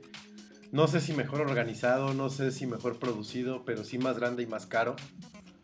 Mucho más caro. Eh, y platicábamos justo ayer Brenda y yo sobre eso, de que tiene que ver mucho que están trayendo artistas pues de medio pelo para arriba que no son latinos, entonces pues obvio cobran más. Sí, o sea, están, está bien que, le quieran hacer como, como la competencia al Corona, porque, o sea, es obvio que el concepto del Vive Latino no es el mismo que se tenía hace cinco años, ni hace cuatro. Eh, los precios son excesivamente altos. A mí, yo cuando iba en la prepa, el boleto por día te costaba 250 pesos. ¿Y ahora cuánto cuesta? ¿Mil y qué? ¿Mil trescientos Sí, o algo así? comprarlo ¿no? para los cuatro días ya es una inversión bastante fuerte. Que volvemos a lo mismo y no es porque digamos que lo que está hecho afuera es, está mejor hecho. Pero yo preferiría pagar eso por ir a Coachella, por ir a Lollapalooza, por ir a Austin City Limits, a cualquier festival en Gabacho que los cuatro días de Vive Latino. Pues mínimo si siguiera conservando su concepto que ha tenido de siempre, o sea, lo que lo hace ser el Vive Latino, que sean bandas tal cual latinas, Latinas. Que, que cuide como eso, no sé, según yo es lo que a mucha gente le molesta y por lo que mucha gente ya no va Y por lo que se elevó el precio y también. por lo que se elevó el precio también. Que aparte, digo, el 85% de las bandas, si no es que más, sigue siendo Sí, pero, Pero digamos que, que- es más de lo mismo que ha habido los años anteriores. Digamos que las bandas latinas que se conservan son las que tienen como mejores ventas. Y la Sí. diferencia de esto a los vives latinos de antes era que le daban más visibilidad a nuevas propuestas. Y eso estaba padre, porque pues tú de repente pues escuchabas una banda que sonaba bien, que a lo mejor ya tenía un disco o dos, y que tú no conocías y te gustó cómo echaron relajo, te gustó su Y, música. ajá, exacto, y te acercabas ahí para conocer nueva música. Que también la banda es bien intolerante. Yo me acuerdo, perdón, la primera vez que fue Eli Guerra, pues, que le abrieron la ceja con un botellazo. No. O sea, la bajaron de, a Jimena la bajaron del escenario. O sea, cuando se presentan bandas por primera vez, muy poco banda la, las tolera, ¿no? Y, pues, también Según yo, Calle 13 también tuvo una mala experiencia. Calle 13 tuvo mala experiencia. ¿Qué le pasó a Calle 13 igual? ¿Le aventaron cosas? Pues, o sea, yo supe que lo abuchearon. Le estuvieron abucheando todo el tiempo. Porque era como, eh, Reggaetón, reggaetón sí. y bla, y no sé qué. Sí, yo O sea, no se daban como la oportunidad de conocer más. no sé qué banda fue también que en el escenario principal de repente hubo guerra de basura y ya no pelaron a la, ban- a la banda que estaba tocando. Sea, la gente se dedicó a echarse su guerra de basura. ¿No fue en el Tri? No, no, el tri, pues, por más que sea pan con lo mismo de hace 20 años, lo sigue queriendo la gente. entonces. Sí, o sea, pero no, no que los dejen de querer, sino a mí me tocó una vez, no me acuerdo en qué vive latino, tocó el tri en el escenario grande y empezó a haber una gran guerra de basura. Y todos nos empezamos a divertir aventando basura al aire. Y digo, sí se escuchaba la música y todo, pero pues todos dejamos de cantar con ellos por estar tan metidos en aventar basura. Sí, de repente, o sea, la gente como que exige demasiado y ya estando ahí no respeta, no se comporta, no... Que también No ya para ese entonces el tri era como. Digo, ya lo escuchabas todos los vives latinos, todos los años, las mismas canciones, decías, pues bueno, no me estoy perdiendo de gran cosa, ¿no? Ese también es otro problema, que si quisieran contrarrestar el traer a headliners no latinos por meter a las comillas monstruos, pues son bandas que ya no han grabado material nuevo o bueno desde hace mucho. Como Jumbo. Bueno, ¿No? pero Jumbo no es como así comparado con Fobia, por ejemplo. Fobia. Caifanes. O sea, Fobia ya no están los originales. Caifanes ya se salió Markovich. Y Saúl, creo que tiene más voz ahorita José José que Saúl Hernández. O sea, eh, no sé, Café Tacuba, pues así como que. Más de lo pues mismo. es más de lo mismo. Que es. Más de lo que es de mismo. los grandes, es más de lo mismo. Los Babasónicos Eh, tienen un nuevo disco, Los pero Babas tienen nuevo disco, pero los acabamos de escuchar y es lo mismo. más de lo mismo. Los bunkers es lo mismo. O sea, no, no hay propuestas realmente llamativas para que la gente vaya. Que ahorita nosotros decimos latinos. eso porque realmente son las mismas bandas que hemos estado escuchando que se mantienen en el Vive Latino. Pero si hubiera seguido ese hilo que, que distinguía al Vive Latino de otros festivales, igual ahorita tendríamos otras bandas de qué hablar. No, pero ¿no? mira, eh, eh, es, bien, es bien chistoso en el, en el rock en México que somos bien one hit wondereros. O sea, en los 80 cuando surgió ese movimiento creado, porque no surgió, fue creado, del rock en tu idioma, pues salió, les puedo nombrar, Neón, salió La Unión, salió Radio Futura, salió Hit, salió Bonnie y los Enemigos del Silencio, salió Fobia, Caifanes, salió, no sé, pues estaba Fito, estaba, empezaba eh, este, el Salmón, eh, Soda Stereo, y ahorita te acabo de nombrar 10 bandas y las únicas que siguen activas son dos. Y ahorita es igual, o sea, del, por ejemplo, del boom. Bueno, pero en, su tiempo esas 10 bandas fueron buenas. O sea, pero yo- fueron buenas por un disco y ya, Sí, pero pues igual es, es el año de tu momento, es, es tu año, vas al Vive Latino. De hecho, era algo que se discutía mucho entre las bandas que no eran tan grandes, era como, o sea, ellos lo veían como un premio. Pues sí, pero es lo que estoy diciendo justo. Somos, el rock en español es one hit wonderero. Las bandas no pasan de ahí.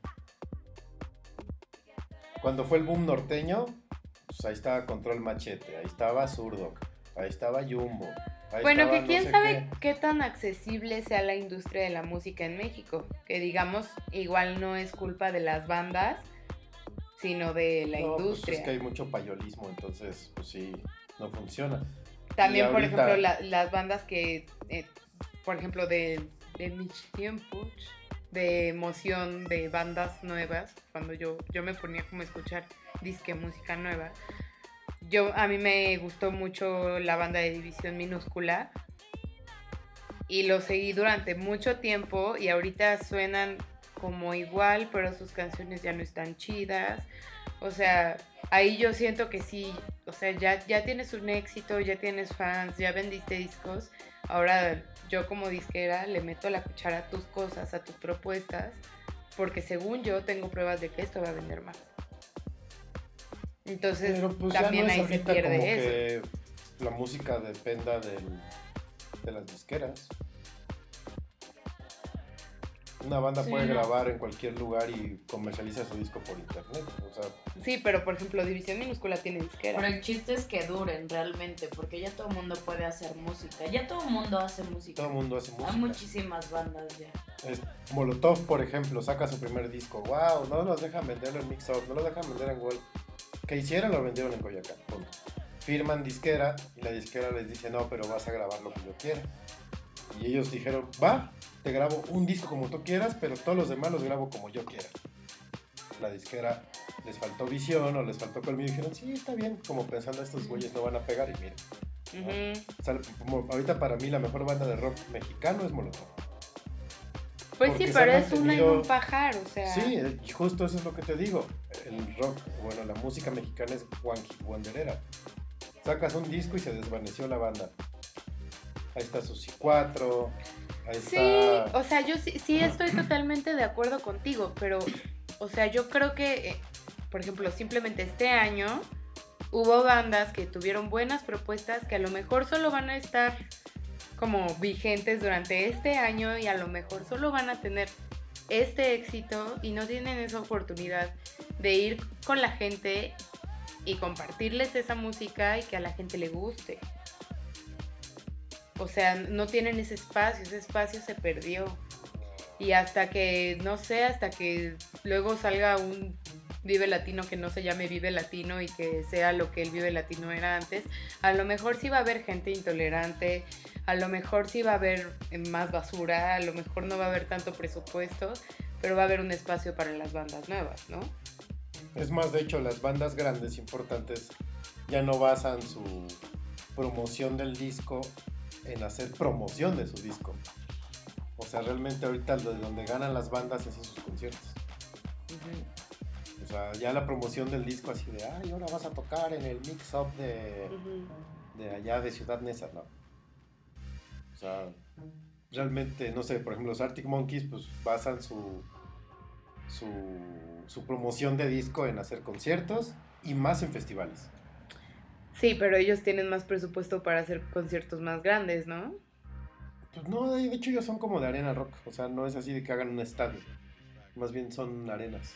Aquí lo han hecho en estadio, ¿no? Aquí hicieron uno en el Estadio Azteca. Pero no según fue yo. en el Azteca, fue en una puerta al lado del Azteca. Y estuvo muy mal hecho porque la gente dio portazo, hubo aplastados. Ujú, que estuvo Se atrasó el concierto como 45 minutos porque no iban a salir ya los Arctic. Y luego ya hicieron su concierto en el Palacio, que es una arena. Ellos son de lugares chicos, de- a menos que sea festival, pues sí, Austin Sin Limits, pues ahí está toda la perrada junta, ¿no? Pero pues es un festival que suena bien, que está bien producido, que hay presupuesto. Entonces, pues, si las bandas de México se mantuvieran e hicieran conciertos, aunque fueran chiquitos, llegarían a un Vive Latino con más, con más reconocimiento de su producto. El Vive no es para darte a conocer, el Vive es porque ya eres conocido. Aunque sea, eh, hayas dado tres conciertos en, la, en el Conalep de Tlalpan. Sí, pero, o sea, no todas las bandas eran conocidas.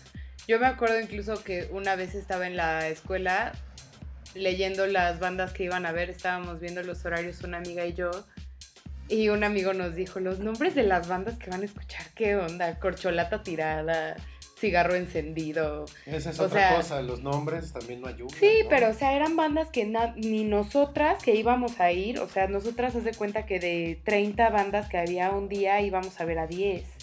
Y de las otras 20 no teníamos idea. Sin embargo, decíamos, ah, pues de tal hora a tal hora no tenemos una banda que queramos escuchar. Te vas a dar el rol, algo te gusta, cómo suena, te paras y escuchas. Y todos los festivales son así, o sea, en un... Sí, en los en un- festivales siempre En conocen. Coachella no vas a conocer a todas las bandas. o sea, y es para eso, a lo mejor sí ya son, ya tienen un nombre, pero en su nicho, entonces te las ponen ahí para que las escuches y digas, ah, está chido, no está chido, me voy a ver otro. Sí, pues es que ese es el chiste. Y bueno, por ejemplo, bandas mexicanas que suponiendo que el Vive Latino siguiera siendo el Vive Latino de antes, ¿qué bandas creen que podrían estar hoy Para el Vive Latino? O sea, yo creo, de entrada, Disco Ruido. em, Nortec. Hay una banda que se llama Little Jesus, que también está buena. Enjambre también. Enjambre. Enjambre está, ¿no? ¿No está? No, no está. No, Little Jesus sí. Enjambre estar, estuvo el año está chido. pasado. Mm, Hello Seahorse. Ujú. No, pero que Mm. los hijos también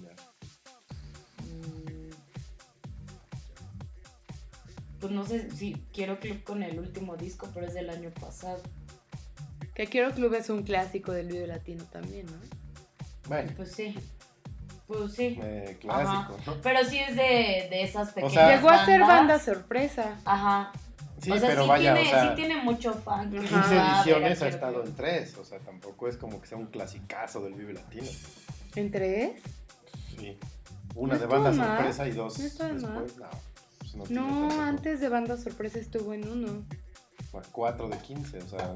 no. Yo lo he visto como tres Los. Cadillacs han estado ahí, quién sabe cuánto, ¿no? Eh, Bueno, sí, pero los Cadillacs ya son milenarios, ya los Cadillacs también esos ya o sea, más bien, O sea, yo me refiero a bandas que, que tengan algo nuevo y que funcione. Que para eso, bueno, no sé si Enjambre entre. Sí, Este, Enjambre sí es bueno. Los babasónicos entrarían por el simple hecho de tener un disco nuevo. Aunque suene igual, Ay, no, yo ya, Babasónicos, yo ya no, la verdad. sí, yo este último disco tampoco me hizo nada feliz. No, No. no, aparte están a cada rato, están en todos lados. No. Sí, se están volviendo los ya nuevos fue. Cadillacs. Y los Cadillacs está chido porque sí te ponen a brincar como loco. ¿No? O sea, ya sabes qué vas a escuchar, cómo lo vas a escuchar, pero le bailas. Ajá. Eh, no sé, ahorita de los que estabas diciendo, ¿quién más? ¿Quién más podría ser? A mí me gusta mucho Bengala. No sé. Eh, está A mí difícil. me encantaba Descartes Sí. Sacant. Esa banda me gustaba. Ah, Descartes sí. Sacante era Sí. bueno. Y ya no, ya no está. Bueno, sí, según yo sí siguen Eh. presentándose, pero. No sé, hay, hay, por ejemplo, o sea, sí está padre que abran el nicho y que eh, ya hayan metido a Los Ángeles. Hay ahora- buen rap latino también. Ahora que vengan. La los- banda Bastón. que vengan los Tigres del. Norte, o sea, eso está bueno, o sea, eso también es música latina, aunque muchos... Ay, Meterían no, bachata, ¿no? Yo creo, aunque no nos guste. Pues Ay, sí, yo creo que con el que hit. escuchar, Yo sea, creo que con el hit Si que ya ha metiste a Los Ángeles este- Azules, pues mete bachata. Sí. Ya metiste ahorita a los Tigres del Norte. Digo, pues, no, no vas a poner ahí a Maite Perroni porque le van a aventar basura. de bachata, que no sea Ajá. comercial como este... El, ¿Cómo se llama? El príncipe, no sé Prince qué. Royce, whatever. Ajá. Este. Pues ya metiste reggaetón con calle 13, o sea, pues no tiene nada de malo, es un festival latino, no dice festival. Bueno, creo que es festival de de rock. Creo que sí dice es. Festival de Rock y Cultura Vive Latino. Creo que se llama así. Sí. Pero Iberoamericano. Sí, está. Pero entonces, ¿para qué carambas metieron a calle 13? ¿Para qué metieron Por eso, a, pero no, no dice de rock. a Carla Morrison? No es de rock. O sea, no es oficialmente de rock. Según es yo, un sí festival iberoamericano Festival de Libretón. música y cultura. ¿Es música y cultura? No, no es música cultura. Según yo es rock y cultura. Ahorita lo buscamos en la página. Eh, Pues rock con Carla Morrison no creo. Sí, no, y con Los Ángeles pues tampoco, ¿no? O sea, No. Calle 13 menos, Los Tigres del Norte Yo, tampoco. yo una presentación que gocé mucho fue hace muchos años. Me tocó ver a La Gusana Ciega. Y la verdad bailé como loca y me divertí muchísimo, muchísimo. Digo, igual ya no me pararía a verlos otra vez porque son las mismas rolas de siempre. Pero pues, o sea, lo digo porque es, es como el chiste, ¿no? O sea, yo en ese momento no era, o sea, conocía como por default algunas canciones. Sin embargo, me la pasé súper bien. Sí, o sea, yo me acuerdo, ay, no sé, estábamos en el escenario principal, iba a empezar Zoe y de repente anuncian en las pantallas del escenario principal, artista sorpresa en la carpa intolerante, vayan a tal hora. Y todos nos quedamos así, pues ¿quién es, no? Después volvieron a poner el anuncio y apareció así. Austin TV, oh, pues vámonos, todos amaba. Austin TV. Sí, todos. Austin mis TV en vivo favoritas. es la mejor banda mexicana. En vivo. Sí, sí, totalmente, totalmente. O sea, la presentación Sí. que hacen, cómo ejecutan, este, Sus ellos mismos, disfraces. sus Sus disfraces eran verdes, ¿no? Algo así. Depende, a mí, me- a mí me tocó verlos verdes. Ese día de la carpa Con intolerante salieron vestidos de calaveras, como mariachis, pero con máscara de, como calavera de posadas, de Día de Muertos, así. Ajá. Buenísimo. Soy muy fan. Este, ahorita ya estoy en la página y es el 15 Festival Iberoamericano de Cultura Musical. O sea, ya le hicieron un giro para que... Pero no era de rock. Nunca Sí, dijeron que era de yo rock. era de rock. Pero bueno, Al principio era rockerón. pues vamos a escuchar una música que nosotros consideramos clásica del Vive Latino. Sí, es para bailotear, así como decíamos Bueno. ahorita de los Cadillacs, eh, Nortec, Kinky, Eh, el IMSS, ¿no? El Ujú. IMSS pone a bailar. La, la- la viborita que arma el IMSS en el escenario principal es un clásico de los Vive A Latinos. ellos también los vi como unas tres o cuatro veces. Sí. Y les vamos a dejar con esta rolita de... Bomba Estéreo y es Fuego. Párense a bailar antes de ir a dormir para que descansen mejor. Y ahorita regresamos. Noche de cereal.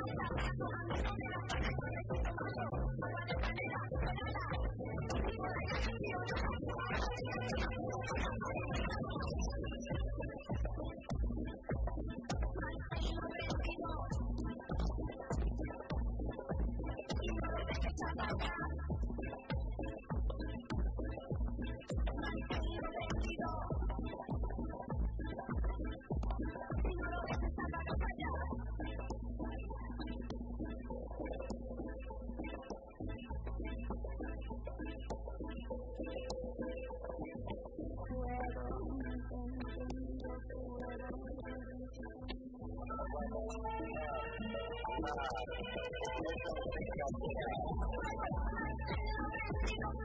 hospital.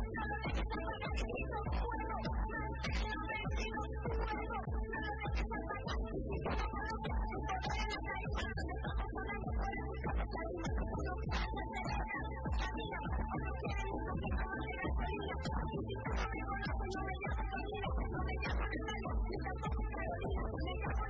you.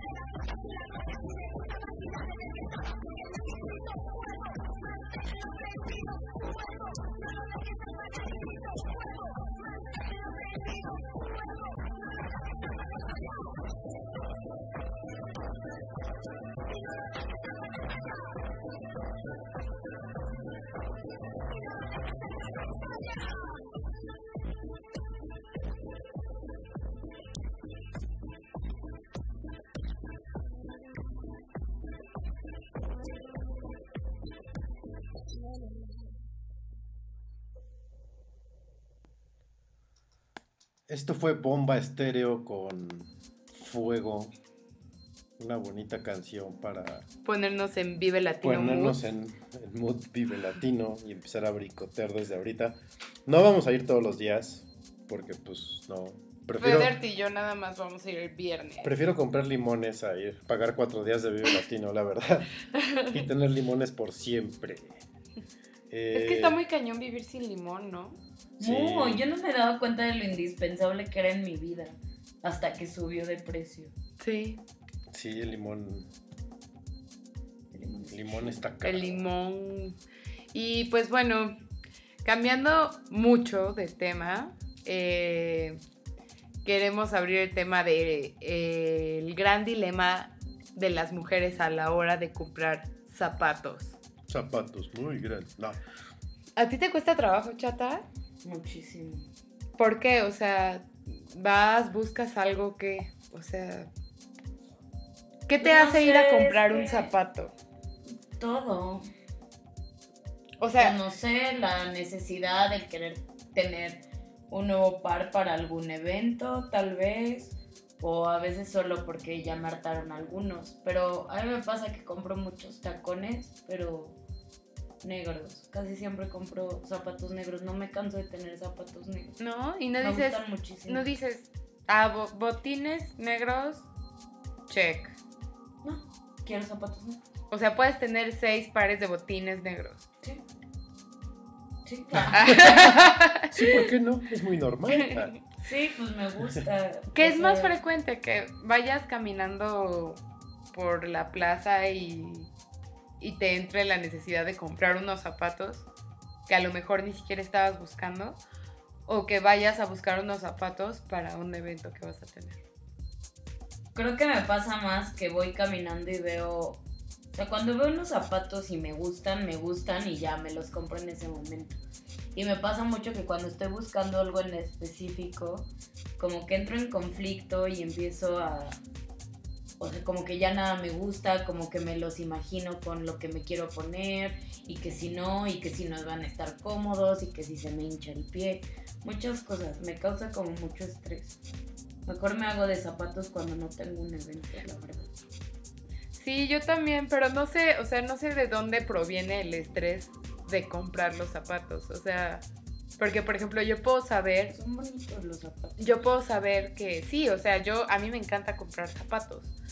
Pero yo puedo saber que quiero unos zapatos, por ejemplo, unos zapatos negros, ¿no? Cerrados. Y voy a una tienda a buscar unos zapatos negros cerrados, según yo. Y los zapatos negros cerrados que veo ahí no me gustan, pero me gustan otros. No te los otros. Entonces, ajá.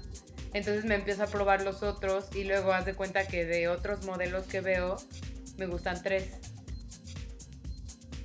Y luego digo no, porque vengo a buscar zapatos negros. Y entonces me entra el conflicto de, no, pero pues ¿por qué si me quedan bien y me gustaron muchísimo estos, no me llevo estos? Es realmente es un, es un arte comprar zapatos, eh, sobre todo buenos zapatos, o sea, zapatos que se Sí. acomoden a tu pie. Yo vi unos zapatos hace poco, fui a una tienda de zapatos, me encantaron unos zapatos en cuanto los vi. Me los probé, se veían muy bien en cuanto estaba sentada y me paro a caminar para probarlos y me di cuenta que me, me apretaban el... ¿Cómo se llama? El... ¿Tobillo? No. ¿El empeine? El empeine. No, la cosa esta que te sale. Ah, el Juanete. Ajá. Ajá. Y era dolorosísimo. Ah, tu callo. No, porque los callos no duelen. El juanete, así. Me lo mega apret- O sea, cada que daba un paso era un dolor. Y dije, no, pues estos zapatos no están hechos para mi pie, ¿no? Y hay otros zapatos que me embonan perfecto y soy la más cómoda. Es que sí pasa, yo la verdad es que prefiero comprarme unos zapatos caros y buenos. Ah, es que en zapatos es importante porque es lo que sostiene todo tu cuerpo. Luego te compras unos como pues más baratitos o los de Zara o así. O los de lo que están como en 600 pesos o te encuentras un par en 300 y son bonitos pero son súper incómodos. La verdad hacer zapatos es bien complicado. O sea, tiene que tener como cierto equilibrio y tiene que ser para cierto tipo de pie. O sea, no sé, como que siento que los de Lock, por ejemplo, son muy delgados. Y de repente si tienes el pie un poco ancho, te lastima muchísimo. O sea, como que no siento que no encuentran un balance en eso ellos. Ajá. zapatos. Pues es que también depende también mucho de los modelos, baratos. ¿no? Depende mucho de los modelos. Hay modelos que simplemente a mí no me quedan por el grosor de mi pie. Y no porque tenga el pie plano o algo Pero es así, que hay sino marcas por- que tienen para cualquier tipo de pie. O sea, que te puedes probar mil modelos y son buenísimos y son cómodos. Steve Madden es súper cómodo. Los de Aldo también son bien cómodos. Sara Ajá. también tiene unos muy cómodos. y más Sí, pero también yo insisto en que depende el modelo. Porque también, por ejemplo, Sí.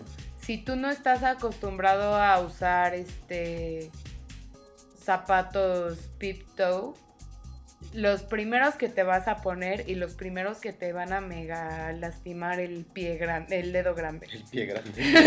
Si tienes piezote, pues cómo no. O sea, sí.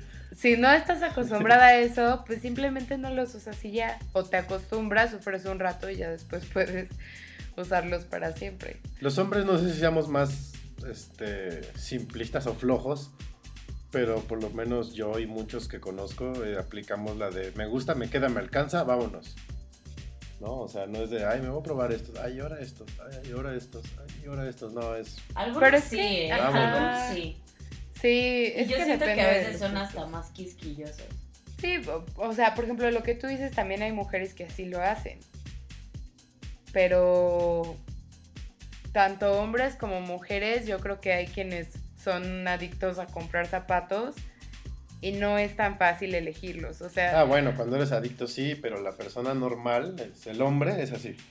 pero no, el hombre, el hombre no. Por ejemplo, mi hermano no es así. Ay, yo no soy hombre, hombre, soy que gay. No, o sea, no, Pues- es que estás diciendo el hombre es así, o sea, no, no generalices. El No. hombre, no, no, estoy diciendo, el adicto a comprar zapatos lo hace como tú dices. El hombre normal Se compra los zapatos que le gustan, le, le- le alcanza y le queda, ya. No se pone 15 modelos Híjole, de zapatos. no sé, es Sí, que... yo tampoco. O sea, yo he acompañado amigos, o sea, y, y no gays, a comprar unos tenis y son de... No, es que esos no. No, es que, ¿sabes qué? Que esa línea, que luego uno ni las ve. A una mujer le pones algo así, se lo pones así brillante con moños y son, ¡ah! ¡Dámelo! O sea, es bien fácil venderle a una mujer. La mujer consume, consume, consume, consume. Y aunque no le gusten, ah, bueno, pues también me llevo esos. No sé qué, el hombre si está buscando unos tenis blancos, o sea, yo, yo no puedo creer lo que se tardan. Es, no, es que, no, Sí. me gustan más los de Lacoste. Y vamos, ¿no? Ah, ¿sabes qué? No, los de Adidas, es que, ¿viste esto que tenían atrás, que no sé qué? O sea, a mí me impresiona Sí. que en verdad cuando quieren como cierto tipo de cosas, son Sí, sí. súper quisquillosos. Yo a lo mejor no siempre. Y normalmente es como, no sé, "Eh, yo- me pongo mis tenis y ya. Yo generalmente Pero sí es, quiero unos tenis azules, ya sé cuáles voy a comprar. O sea, no Ahorita- porque ya te casaste con un tipo de tenis, Ajá. de tenis. No, de tenis porque a mira, lo mejor sabes ejemplo, tu marca y ya. no, Ajá. yo tengo Pero seis ¿qué marcas. pasaría si, no sé, Yo tengo seis marcas de tenis diferentes. y si esos cambiaran, Pero, por te darías ejemplo, cuenta. ¿Qué pasó con el último par que compraste? Los compraste iguales a los que tenías antes. Porque eran azules. Por eso, pero compraste el mismo modelo. Sí, y los rojos son Converse, y los otros blancos son Converse, y mis negros son Por eso, Adidas. pero, o sea, tú porque ya te, o sea, te, digamos como que te casaste con ese modelo. Yo ahorita que dijiste lo de los tenis blancos, me acordé que una vez sí me la pasé dos días acompañando a un amigo buscándole unos tenis blancos. Y fue Sí. terrible. O sea, ya que los encuentran, los van a encontrar para toda la vida, Ajá. eso sí. O sea, se casan con una marca y se casan y ya siempre No, mis, que- mis Adidas, mis Converse, mis Lacoste. Igual siempre. si usas una marca, pero no para siempre. O sea, yo he- te puedo decir que he usado Puma hasta que los empezaron a usar los Ballet Sparkings y ya no me gustó. Pues sí, no siempre, No. pero Eh, he usado como Nike. es más fácil vender. He usado Nike casuales, he usado Nikes deportivos, he usado Puma deportivo, he usado Lecoq. O sea, pero la cuestión es que yo no voy a dar vueltas a un centro comercial. O sea, yo voy ya directo a lo que voy a comprar. Y no estoy así de, ay, a ver, ahora enséñame estos. Ay, ahora los de allá. Y ahora los de allá. Y ahora estos. Cuando mucho es cambiar el número del zapato y ya. Mm, Sí, pero, o sea, no sé. Y la mujer por lo general sí es más de, enséñame ese, enséñame ese, enséñame ese. Es que los, la, ese". la complejidad de por qué nosotras luego nos tardamos tanto es que los zapatos son muy diferentes. O sea, tú puedes decir, ay, pues tienes tres pares de zapatos cafés. Sí, pero unos son de resorte, otros son de tacón puente, otros son de charol, ¿no? O sea, y cada uno se puede combinar diferente y, y te va a dar un estilo diferente. Y bueno, no sé, o sea, para nosotras es así como un, un accesorio muy importante y para muchos hombres también, o sea, no, no, no se conforman con tener tres colores de, de- de- de zapatos o de tenis, ¿no? Sino buscan como algo nuevo, como todos, o sea, tanto hombres como mujeres. Hay algunos a los que les gusta buscar algo que alguien no tenga. O sea, que, o por lo menos modelos que no sean tan Sí, yo, no, yo no siento que sea solo cuestión de, o sea, de mujeres. A lo mejor tú no eres así, pero yo sí conozco muchos hombres que son así con los zapatos. O sea, que es de, híjole, no, es que no sé qué tenis. O sea, tu hermano es así, mi hermana Ujú. es así. Tengo como fácil tres amigos que son así de quisquillosos. O sea, amigas, pues sí, obviamente también. Muchas más seguramente, pero yo sí conozco varios hombres Que hasta son la bien suela les importa. O sea, hasta cómo se ve la hombre suela o el grabado de la suela les importa. detalles. Se usan cosas más simples, pero los detalles son más importantes. Y pues bueno, todo esto eh, pues va de la mano con un eh, anuncio, por así decirlo. El día de ayer estuvimos en la inauguración eh, de la tienda de Aldo en Plaza Satélite Y pues también fue el lanzamiento de la nueva temporada. Que hubo este, un coctelito con celebrities, con, em, con socialites. Este, hubo una barra de, de postres. Estuvo, estuvo muy bien, pero bueno, lo más importante de todo esto es que pues ya hay una tienda 100% de Aldo en Plaza Satélite, que yo estoy segura que por precios y por opciones de zapatos le va a hacer una gran competencia a Brantano y a Nine West, por lo menos en esa plaza. Porque pues, los precios ahí se van, los, los modelos, o sea, todos de, de esas tres tiendas, todos son diferentes, pero pues, o sea, digamos, vas a esas tiendas a buscar algún tipo de zapato, ¿no? O sea, por ejemplo, si quieres unos zapatos de tela, vas a esas tres tiendas a buscar de esas tres tiendas de los zapatos de tela, ¿qué modelo te gusta más? Y algo tiene buenos zapatos. Padre. Sí, y sus accesorios son muy bonitos.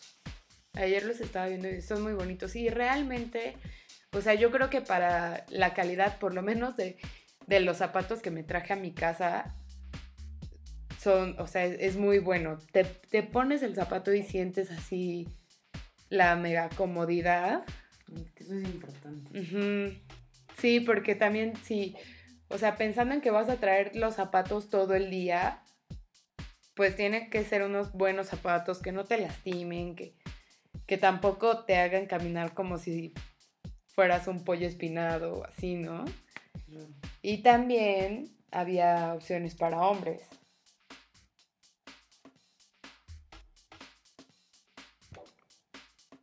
Eh, no tantas como para mujeres, pero sí. O sea, había zapatos muy náuticos. Para el hombre náutico que siente que tiene yate. Que son los topsiders que estuvieron de moda hace muchos años y otra vez regresaron. Ajá. Y pues ya, creo que es todo lo que vi. Los relojes también Había estaban bonitos. cuatro modelos de relojes. Y ya, sombreros. Muy bien, me gusta que esté algo en Plaza. Sí, palomita por eso. Y pues eh, nos vamos a una rolita más para ponernos un poco más contentos. y regresamos. Gracias por escuchar esta noche de podcast. Volvemos en un ratito. Esta es Happy de Pharrell Williams.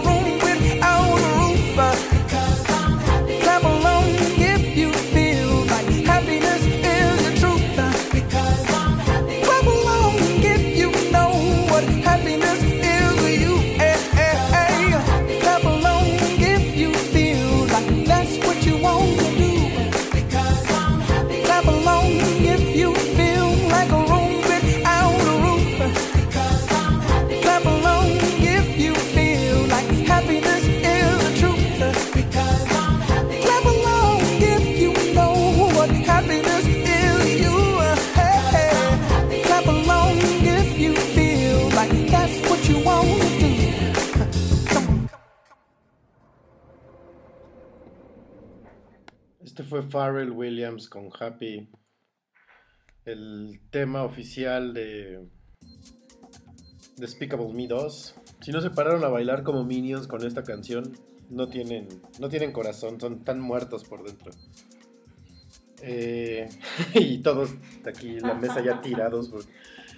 eh, así, bajita la, bajita la mano, como diría mi, mi mamá. Ya llevamos dos horas, diez minutos aquí hablando. Este, creo que vamos a romper un récord. Ya es como los programas de Nino Canón que duraban así mil horas. Este. Y... Somos como las canciones de los nuevos DJs, ¿no? Que duran seis horas. Ay, sí, no, qué horror. Eh, ya ahorita vamos a cambiar un poquito de tema. Eh, les vamos a hablar de, Tecnología de móvil. tecnología móvil. De lo que uh, se anunció esta semana. Que yo no sé qué se anunció esta semana, entonces mejor platícanos tú qué se anunció. Este, Bueno, pues durante esta semana hubo dos lanzamientos importantes. Bueno, en- realmente fueron los anuncios mundiales. Eh, uno de ellos muy, muy, muy esperado, que fue el HTC One, el nuevo, que pues también es el, el llamado M8.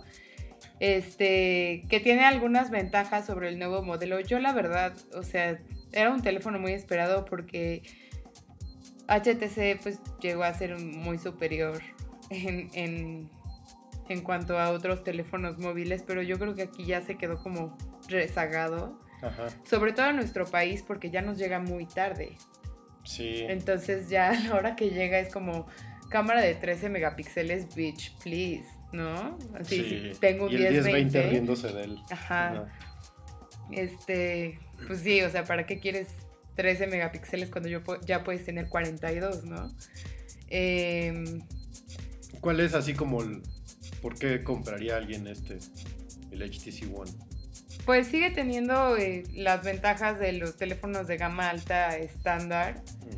Que pues son procesadores de última generación, este, eh, más velocidad, eh, últimas versiones de Android, em, cámaras de 13 megapíxeles hacia arriba. em, ¿Qué más?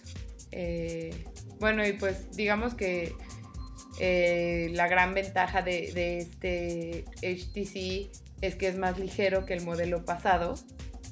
Ajá. Em, el modelo es muy parecido. Yo diría que es exactamente igual. Dicen que es más delgado. Em, y pues bueno, eh, es. Digo, yo digo que es parecido.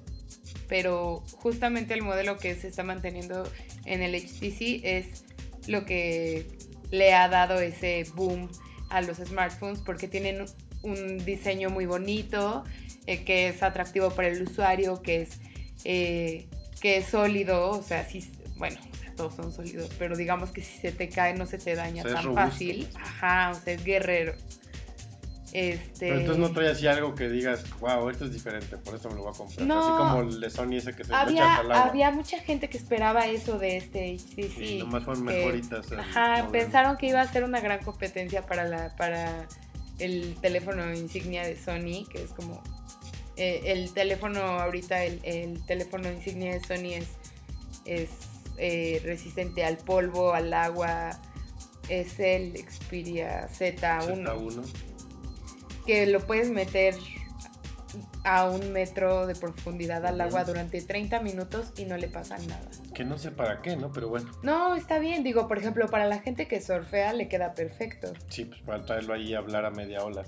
O grabar videos. O, No sé, o yo, lo que tú yo, creo que ahorita los teléfonos, lo que te están vendiendo son cosas inútiles. No, también para, por ejemplo, para comodidad. Tanto, tanto el teléfono como la tableta de Sony que son resistentes al agua, pues está chido para si estás, por ejemplo, en, en una tina y te gusta ver el Facebook en una tina mientras te relajas o Vine o lo que sea, pues ya no te preocupas si se te resbala de las manos o si traes las manos mojadas, ¿no? No sé, yo ahorita siento que estamos entrando en la moda de entre más inútil sea la innovación va a ser mejor y te la vendo. O sea, ¿Sí? sí. Que bueno, dentro... O sea, sí, Yo, yo creo que es una buena, yo creo que es una buena innovación porque a cuántas personas no nos pasó que de repente por alguna extraña razón el teléfono se encontraba nadando en tu vaso y sí, ya no sí, servía. o sea, por ese lado sí, ok, que aguante el agua, pero no te tardas dos horas en sacarlo de un vaso. O sea, lo sacas, lo No. metes en arroz y ya el Pero por ejemplo ese ya no lo tienes que meter en arroz. Pero pues, Ni lo tienes que desarmar para que se seque rápido y que no se dañe. no sé, yo no le veo así como... O sea, son, son innovaciones inútiles que no tienen nada que ver con... Es un sistema operativo que es intuitivo o es más sencillo de usar. O sea, ese tipo de cosas. O sea, son... Bueno, que le... Sí. Es o como sea, el sombrero de la Stacy Malibu ahora se dobla hacia arriba. Pues a mí que Pero por no me ejemplo, sirve de nada, o sea, trae, la, trae la última versión de Android, que ahorita es la Android KitKat. que todos otros teléfonos la traen. Sí, claro, o sea, todos los teléfonos de Android lo tienen. Pero está bien, o sea, te, te da un nuevo sistema operativo y, y lo puedes ir adaptando, o sea, está bien. Pues eso lo tiene te digo, otro teléfono y pues, no aguanta el agua y me sale más barato porque no aguanta el agua. Pues. Ni sale, o sea, la diferencia de precios de los teléfonos de gama alta no es tanta, eh. O sea, teléfonos de gama alta eh, en promedio son de 10 mil a 13 mil pesos. Y no pasan de ahí. O sea, no es tanta la diferencia. Es más, yo creo que este, el, el teléfono de Sony del, del que te estoy contando es más barato que el HTC One, que ahorita acaba de llegar a México. Entonces, y, y tiene más cosas. Tiene un mejor procesador que el HTC que, que se está vendiendo ahorita. Tiene un mejor procesador, tiene una mejor versión de Android, tiene... Bueno, es resistente al agua, tiene una mejor cámara, tiene mejor video. De eso sí, eh, o sea, y me consta que los teléfonos Sony tienen una pantalla, una resolución de pantalla excelente. Sí, sí, Sí, son sí muy es buena teléfonos. y aún así es mejor la pantalla, la Pure View de los Nokia, de los Lumia. Sí. Yo, yo como lo, como he visto los Sony, a mí me gusta mucho su pantalla. Me gusta más. Sí. Y, y es más, creo, no estoy muy seguro, pero creo que el, que empezó con las innovaciones estrafalarias, para que no salte el término, que no son, no son útiles, fue el 1020. Porque vender un teléfono con una cámara de 40 y tantos megapíxeles. De todas maneras le vas a tomar foto a tu torta de tamal y la vas a subir a Instagram, o sea, Pero eso también era, o sea, era muy esperado. O sea, causó mucho ruido antes de que saliera, causó mucho ruido así de Nokia va a volver a traer un teléfono con una cámara de más de 40 píxeles. Y no sé, o sea, decían que para los amantes de las fotos. Pero pues yo creo que si eres amante de las fotos, pues tienes cámaras para una profesionales, cámara ¿no? reflex digital bonita o una reflex así como la de Chata que es de las clásicas, ¿no? De rollito. Más, más de bien esas chidas. le erraron ahí, hubiera sido dirigido para una persona normal que se quiere sentir un camarógrafo profesional. Sí, Sí. o sea, más bien es como tu primer. Esta es tu primer cámara profesional que aparte te sirve para comunicarte. Ajá. ¿no? O sea. Y desde allí, siento que desde ahí empezaron las innovaciones estrafalarias, como la del teléfono que se sumerge en el agua. Bueno, pues tan estrafalaria era esta innovación de Sony Ajá. que, que el HTC One, el, el nuevo, que no sabemos todavía cuál es el nombre oficial, o sea, se anunciaron las especificaciones Ajá. y se anunció como el nuevo HTC One. O bueno, clave, en apenas. inglés es All New HTC One. Y el nombre que se dice va a ser el oficial es el M8. Mm. Nadie sabe, nadie supo. O sea, no, no sabemos cómo se va a lanzar, solo fue, el anuncio oficial fue así, muy, muy raro, como que lo quisieron sacar, yo creo que porque ya les estaban pisando los pies. Algo muy raro está pasando con HTC, yo no sé qué. Porque a mí se me Sí, hacía que tenía muy buenos teléfonos es- y de repente se fueron Es de muy México. buen hardware. Yo tuve un HD7 y quedé fascinado con ese teléfono, digo. Sí, igual sé. alguien les hizo algún fraud- fraudecillo por ahí, dejó pobre a la empresa. Sí. O los creativos se les fueron a otro lado, ¿no? Los diseñadores industriales, más bien. ¿Quién Sí. sabe? Algo raro pasó. Pues tan inútil es esa innovación de sumergirlo en el agua que el nuevo tampoco lo trae. Este, se esperaba que lo trajera y pues. Y otro anuncio importante es que eh, a México llegó el primer teléfono con pantalla curva.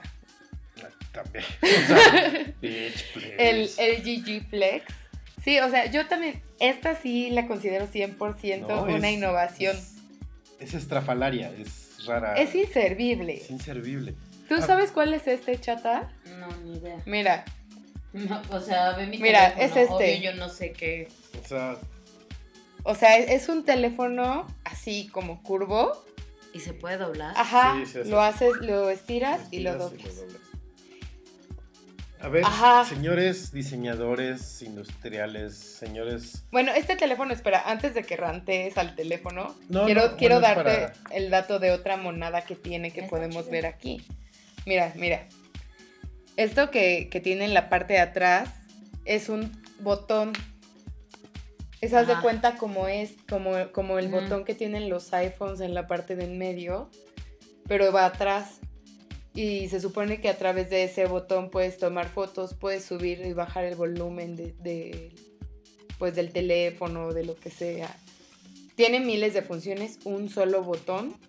Y es porque según miles de estudios de los coreanos, ¿son? ¿Son coreanos, japoneses?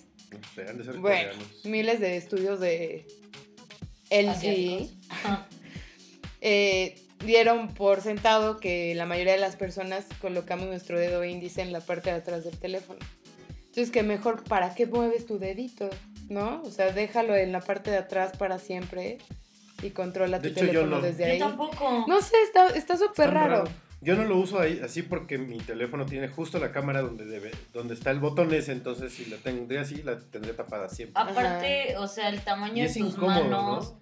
Ajá. Aparte el Mexa es mano chica. Cuando hablas, sí. Cuando hablas, sí lo pones Ah, aquí. cuando hablas sí, pero yo lo pongo abajo. Lo- ¿Pero qué? O sea, ese, ese, no sé si ese botón te haga No, mira, yo colgar la pongo acá, llamada. yo lo pongo a un costado del teléfono. Porque sé que la cámara Ajá, está yo- ahí. sí. Sí, está. Y no digo, por la manzanita, sino por... Igual a lo mejor es útil, no sé. O la gente que lo vaya a usar se va a acostumbrar, ¿no? Ajá. Pero ahora sí va mi ranteo. Pero, o sea, que y ese botón que hace todo y cómo sabe qué es lo que quieres hacer, no Pues, entiendo. Lo ves en la pantalla. Se me imagina mucho como la, los controles táctiles del PSP. O sea, que aparte de que usas tus pulgares, los índices, como tú agarras tu PSP así, tiene dos pantallas táctiles atrás, dos sensores táctiles, que también haces movimientos en los juegos. Entonces usas seis dedos para jugar. Mm, Medio raro, pero bueno. sí. Ahora sí, pues, quiero rantear. Rantealo. Señores diseñadores, señores whatever, dejen de hacer innovaciones estrafalarias y mejor inventen una pantalla que no se manche con los dedos ni con la grasa de la cara. Bueno, que ya el, el O sea- Gorilla Glass para las pantallas es un alivio porque no se raya la pantalla. No, pero Digo, yo no estoy si, le- hablando que se raye. si golpean su celular como chata, pues sí se puede romper la pantalla. ¿Cuántas veces- ¿no? Bueno, Pero- eso es un secreto. ¿Cuántas veces que te prestan o prestas tu teléfono, cuelgan y le hacen así? Y te lo regresan. Ajá. Porque se manchan. Ah, es más, ahorita, No, ahorita voy a, ahorita voy No. a retomar tu tema, ¿eh? O Ahorita sea, voy a retomar tu No tema. sé, creo que no he visto a alguien que hiciera Sí, eso. todo el Sí, mundo todo lo el hace, lo sobre porque todo se si queda hablan. Tu cara pegada. Sobre todo si hablan por teléfono. Es más, las mujeres, sobre todo, o sea, las mayores, porque usan como tres capas de maquillaje más que Una de esas tres capas se queda ahí. Ajá, sí, sí. Sí. Y es, o sea, Y la pantalla siempre lo está feo no es que lo limpien, lo feo es cuando te lo regresan sin, limpiarlo. Y lo peor es que te lo regresen con llamada en Oh. y así, te hablan. No, güey. Oh. Ponlo en altavoz, chavo, ¿no? Sí, qué o sea, asco. sí, sí. Sí, eso, es- esa es una idea millonaria. Y yo creo que una idea millonaria para los próximos teléfonos también es que se carguen con energía solar. Ay, sí, también. Sí, Sería. Digo, ahorita ya nos hicieron un paro con los cargadores inalámbricos, pero, O los tapetitos de los Nokia son bien bonitos. ajá, que no tienes que conectarlo O a la luz. También, ¿sabes qué podría ser? Ando regalando yo ideas millonarias. Eh, como los relojes que con el movimiento de tu muñeca o de tu brazo al caminar o lo que sea, tu actividad diaria se cargan, pues así el teléfono, lo traes siempre en tu bolsa en el caso de los hombres, pues que con cada paso que des se cargue, Ajá, eso ¿no? está Con, padre. kine- con cinética, que es la ciencia del movimiento. Ujú. Este, pues hagan eso y no, ay, lo sumerges en el agua, güey. Esto, bueno, hasta donde sé, Está chido. este, este, esta idea del teléfono flexible, además de que es para que, sobre todo para la, como- la comodidad de los hombres que gozan de pantallas grandes y les choca sentir el teléfono plano en sus jeans a la hora de sentarse y así. O sea, es, es una forma de brindarles comodidad. Eso puede, más ergonomía puede ser. Pero además de la, o sea, además Pero de esa sí ventaja para los hombres, Flex, ¿no? por Sí. eso es, es, es justo eso, o sea, esa es justo la ventaja de este teléfono. Que esto viene, perdón, de las pantallas curvas del G. O sea, es- además Sí, lo pasaron del gran Pero formato al eh, es formato justo a lo que a lo que iba, o sea, esta innovación en los teléfonos móviles va de la mano con las innovaciones que se están haciendo en las pantallas, en las pantallas grandes, o sea, en las televisiones. Este que es para para que en un futuro se puedan incluso doblar y te las puedas llevar dobladas. Qué feo Está, está muy loco. Sí. La verdad está muy loco, pero, o sea, está padre, porque así en lugar, o sea, si tú vas a comprar una tele, en lugar de que te lleves una gran caja con tu Oh, tele de sí. 80 pulgadas, te vas a llevar una cajita Así como la del y la de desdoblas en tu casa. Ay, qué bonita caja. Creo que ya le encontré un, un- algo útil a esta, el curvo del G. ¿Qué? No lo vas a llenar de grasa caral a cuando hables, porque está Ajá, doblado. porque está doblado. Entonces, nada más las orillas van a tener grasita. sí, también yo creo que sí puede ser más cómodo a la hora de hablar. Pues sí, porque de hecho, pues los auriculares son medio curvos precisamente para que tengas la... Ahora, eh, bueno, ahorita, ahorita hablo de otra de las ventajas de este teléfono, porque lo voy a citar en la siguiente. La semana pasada eh, fue el anuncio de el Nexus 5, Ajá.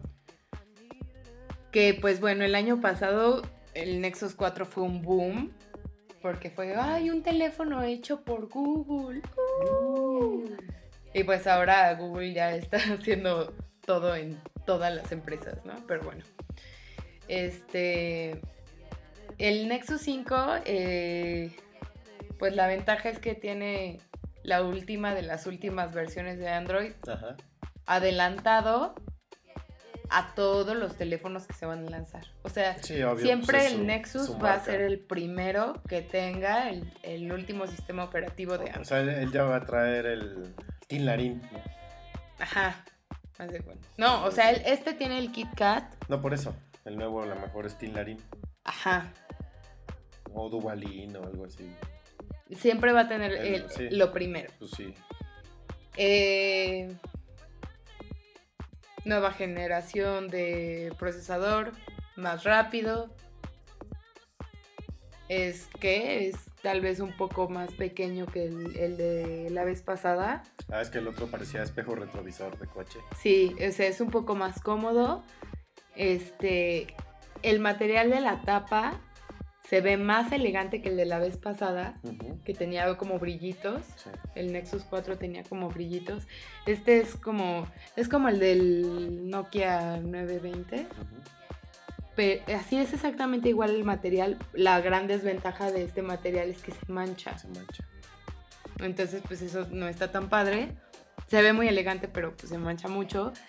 Y una desventaja a, a comparación del el modelo anterior del Nexus es la, la bocina que ahora está en la parte de abajo, como la de los iPhones. Justo así, está en la parte de abajo. ¿Y por qué desventaja? Pues porque el Nexus 4 tenía la bocina atrás y a la hora de jugar no tapabas la bocina. Mm, sí. O a la hora de ver un video no tapabas tapaba la la bocina. bocina. O sea, suena tonto, pero sí.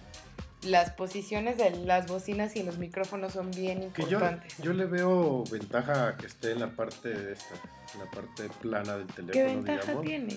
De que si lo agarras así, tú mismo haces un, un cono con tu mano y amplificas el sonido.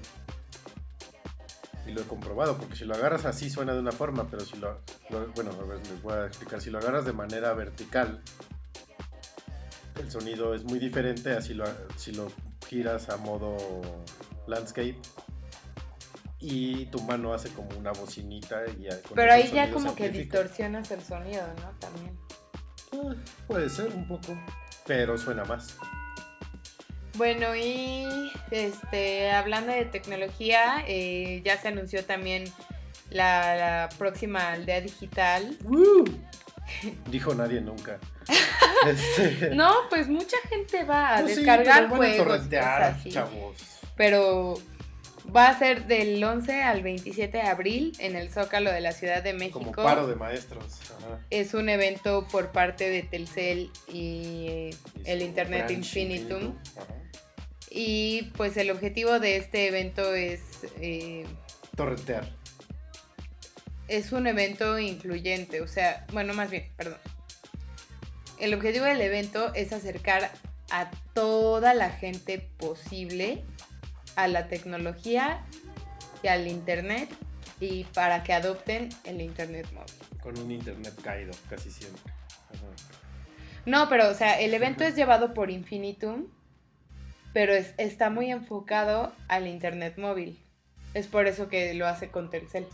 O sea, lo que ellos quieren es como enseñarle a la gente a usar Internet y enseñarles que hay muchas opciones de teléfonos móviles, de precios accesibles, que pueden ser tu primer smartphone con 3G, haz de cuenta. Sí, yo me refiero Como al- los Firefox. Me refiero al internet caído a que en el mismo evento luego no hay internet.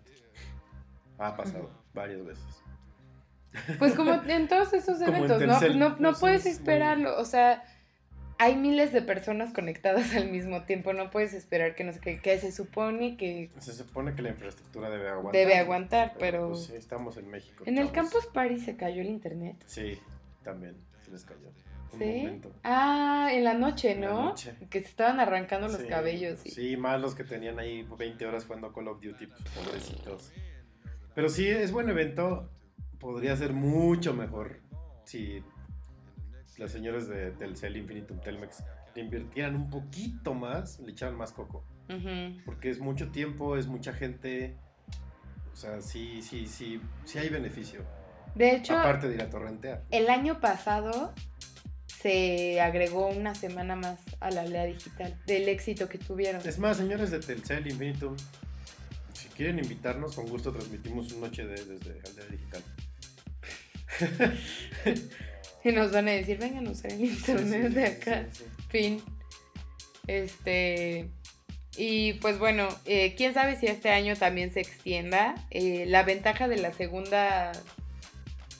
Bueno, la ventaja y no. De la segunda semana de este evento es que. Pues si se extiende, como no está planeado por los patrocinadores, no hay patrocinadores la segunda semana. No, Hay puro internet. Entonces, pues bueno. ya se vuelve ahí una aquelarre de geek. Ajá, exacto. Nerdo. O sea, el nerdo con internet todo el día disponible sin que la mamá le esté diciendo ya. Duérmete, deja apaga esa computadora. Ah, Uy, otra frase de mamá. Sí. Sí, sí. Te vas a acabar los ojos, ¿no? Este. Bájate a cenar. sí, ah, esa ya sí, no. Rájate. Eh, bueno, y la ventaja que tiene los días normales del evento, que este año van a ser del 11 al 27 de abril, es que van a haber talleres y van a haber eh, cursos para todos los presentes o por lo menos los que alcancen lugar, para que aprendan, eh, por ejemplo, sobre todo los desarrolladores les van a enseñar a usar algunas herramientas Eso está bueno. Ajá, y otras cosillas por ahí.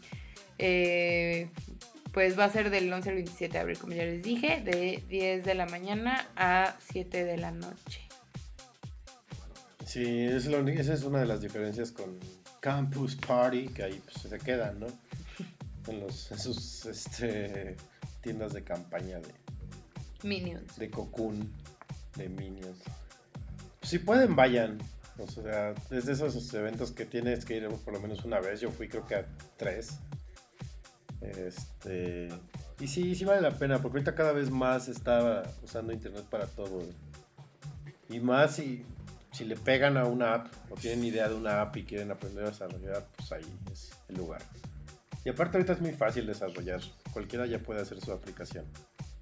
Y pues igual hasta se vuelven millonarios, ¿no? Pues ahí están los de los de Oculus que los compró Facebook y ahorita ya son billonarios. Facebook ya está haciendo lo mismo que Disney, está comprando todo, todo, todo, todo. Sí. Está bien. Qué Chata, bueno. ¿tú qué opinas? Chata ya Deja de comer cereal y... Ay, no, no estoy comiendo No, cereal. Chata está trabajando, pero aquí sigue al pie del cañón. Ya, ya vamos a No acabar. le hagan caso, chavos. ¿Tú qué opinas del internet móvil, smartphones No, bueno. No sé, la verdad es que yo no estoy tan familiarizada con eso, no, no estoy tan a favor de simplificar tanto ciertas cosas. Sin embargo, pues está padre y no sé, a la gente que le interesa y lo que están diciendo, o sea, para esto de los desarrolladores, los que traen como nuevas ideas, igual pues está padre que se den como como la vuelta por ese tipo de cosas porque muchas veces tienes como la idea pero no sabes cómo desarrollarla. Entonces, pues si ahí va a haber gente que te va a ir a robar tu idea, pues, ah, pues No, no, no, no, no les van a robar, más bien No, no es cierto, pero está, o sea, está padre que, que empiece a haber como una cultura de esas cosas porque hay mucha gente que a lo mejor le interesa y no tiene como el acceso o hay gente que ni siquiera conoce de eso. Y pues no sé, igual es necesario para para un mundo tan globalizado, supongo. Luego te encuentras Sí. joyitas. En Campus En Party Campus nos encontramos un, un Encontramos par. chavitos desarrolladores que qué bárbaros, tenían un talentazo ¿Y vivían dónde? y vivían así en lugares que tal cual como no hay internet. Ah. que no hay, no hay pavimento, En no hay sí hay internet. Este, si los buscabas en Google nada más se ve una nubecita, ¿no? O sea, ni siquiera No, pero no vivían en Izcali, vivían No, en un eran lugar de muy Puebla. lejano. Uno era de Puebla y otros eran de Toluca, pero pues, atrás del cerro en Toluca. Pero tenían sus apps, ya las tenían en las tiendas de apps de, de la plataforma Pues está donde padre también para, o sea, como Sí, y ahí vas tal cual a las pláticas y te dicen, ah, mira, si quieres desarrollar esta una app. cuestión de emprender nuevas cosas para Sí. Digo, el ahorita, nombre de México está. ahorita ya, o sea, los negocios pequeños, los, los emprendedurismos es el futuro. Los Pepe y Toño. Y en el lado digital, pues el futuro es las apps, ¿no? O sea, una app te puede volver millonario. Una, Sí. con una que le pegues. Entonces, chavos, pues vayan, aprendan Échenle ganas. y torrenten. No, este, no, no bajen piratería, por favor, no hagan eso. Eh, pero sí pueden ir a ver Netflix todo el día, pueden jugar en línea. Llévense su Diablo, llévense su Quake, llévense su Doom, Llévense su cereal. llévense su cereal. Llévenme a mí. Este, ¿Hay comida geek en ese evento como en Campus Party? Sí, obvio. Pero ¿Qué es la- lo- comida geek? Pizza, maruchan, maruchan. papas. Había, había un gran food. mercado negro de dudes que vendían así. Aquí tengo Galletas. maruchas, güey. Y llevaban su, Hot dogs. su, su olla para hervir Comida y hacían hot dogs ahí calientitos. Y este y pues te lo vendían y con eso ellos compraban otras cosas, podías pedir pizza a Domino's, ¿no? Eran los que llevaban, Ujú. creo. Y nosotros fuimos felices, ahí nos echamos nuestras maruchas, Sí. compramos Ujú. galletita. Y no estuvimos las 24 horas, pero sí fuimos pues, un buen lapso de tiempo, ¿no? En, Unas- en que este... te puedes quedar a acampar. Ajá, en Ahí este acampas. festival, en el, en el Campus Party, festival. Sí, no, y ves unos equipos armados por chavitos que sí dices, wow. Pues es un festival de Es tecnología. como los rápidos y furiosos versión geek, ¿no? Ajá. compus con, Ah, con luz sí. y con miles de ventiladores. Qué cool. Sí, está, está muy padre. Y al, al de digital no es tan así, pero también tiene su, su encanto, ¿no? Ahí Ajá. tiene su charm. Este, y pues bueno, yo creo que ya nos vamos. Eh, rompimos récord, son dos horas con 40, casi 40 minutos de transmisión. Ay, ya cállenos. Este, ya es como, es como el teletón, ¿no? Ya, Sí, ya. ya llegamos sea, a la meta, ya nos vamos. Este, Solo que sin dinero. Sí, ojalá para la próxima semana ya hayan metido al bote a todos los barristas de las chivas. Ah, no, Sí. este. pues pásensela chido. Vayan al Vive, vayan al Día Digital, compren teléfonos flexibles, compren teléfonos co- que se doblan, cómprense muchos tacones, sean hombres o mujeres. Eh, este, coman cereal, mucho cereal. Y aquí nos Compren ediciones especiales de cereal. compren ediciones, Compren cajas por compren eBay. cajas. Eh, Compren nosotros- una caja por eBay. Vamos a hacer el chatatón para que compren la harta caja de cereal de colección. Este, los vemos por acá la próxima semana. Eh, igual el miércoles. Gracias por escuchar, gracias por comentar. Y los dejamos con una bonita Gracias, canción. gracias a Chata también Gracias por a nuestra invitada, acompañarnos. hombre, qué detalle. por venir- traernos tanta información tan útil sobre el cereal. por venir tan preparada. Mi, mi- mi panorama del cereal cambió. Me hizo sentir honrada también Sí, sí, sí. tenerla aquí. Es- es- fue una gran, una gran primera invitada. Sí. Y ojalá nos acompañe en otros podcasts. Y ella, Eh, no, más no, información. ya, cállense, No. Más investigación. Este, Más presión social. nos despedimos con una, hablando de geek, este, una rolita que me pasó arroba John Kimono, que fue de nuestros primeros escuchas. Eh, se llama Little Cello Wars, de unos dudes que se llaman, se hacen llamar de Piano Guys.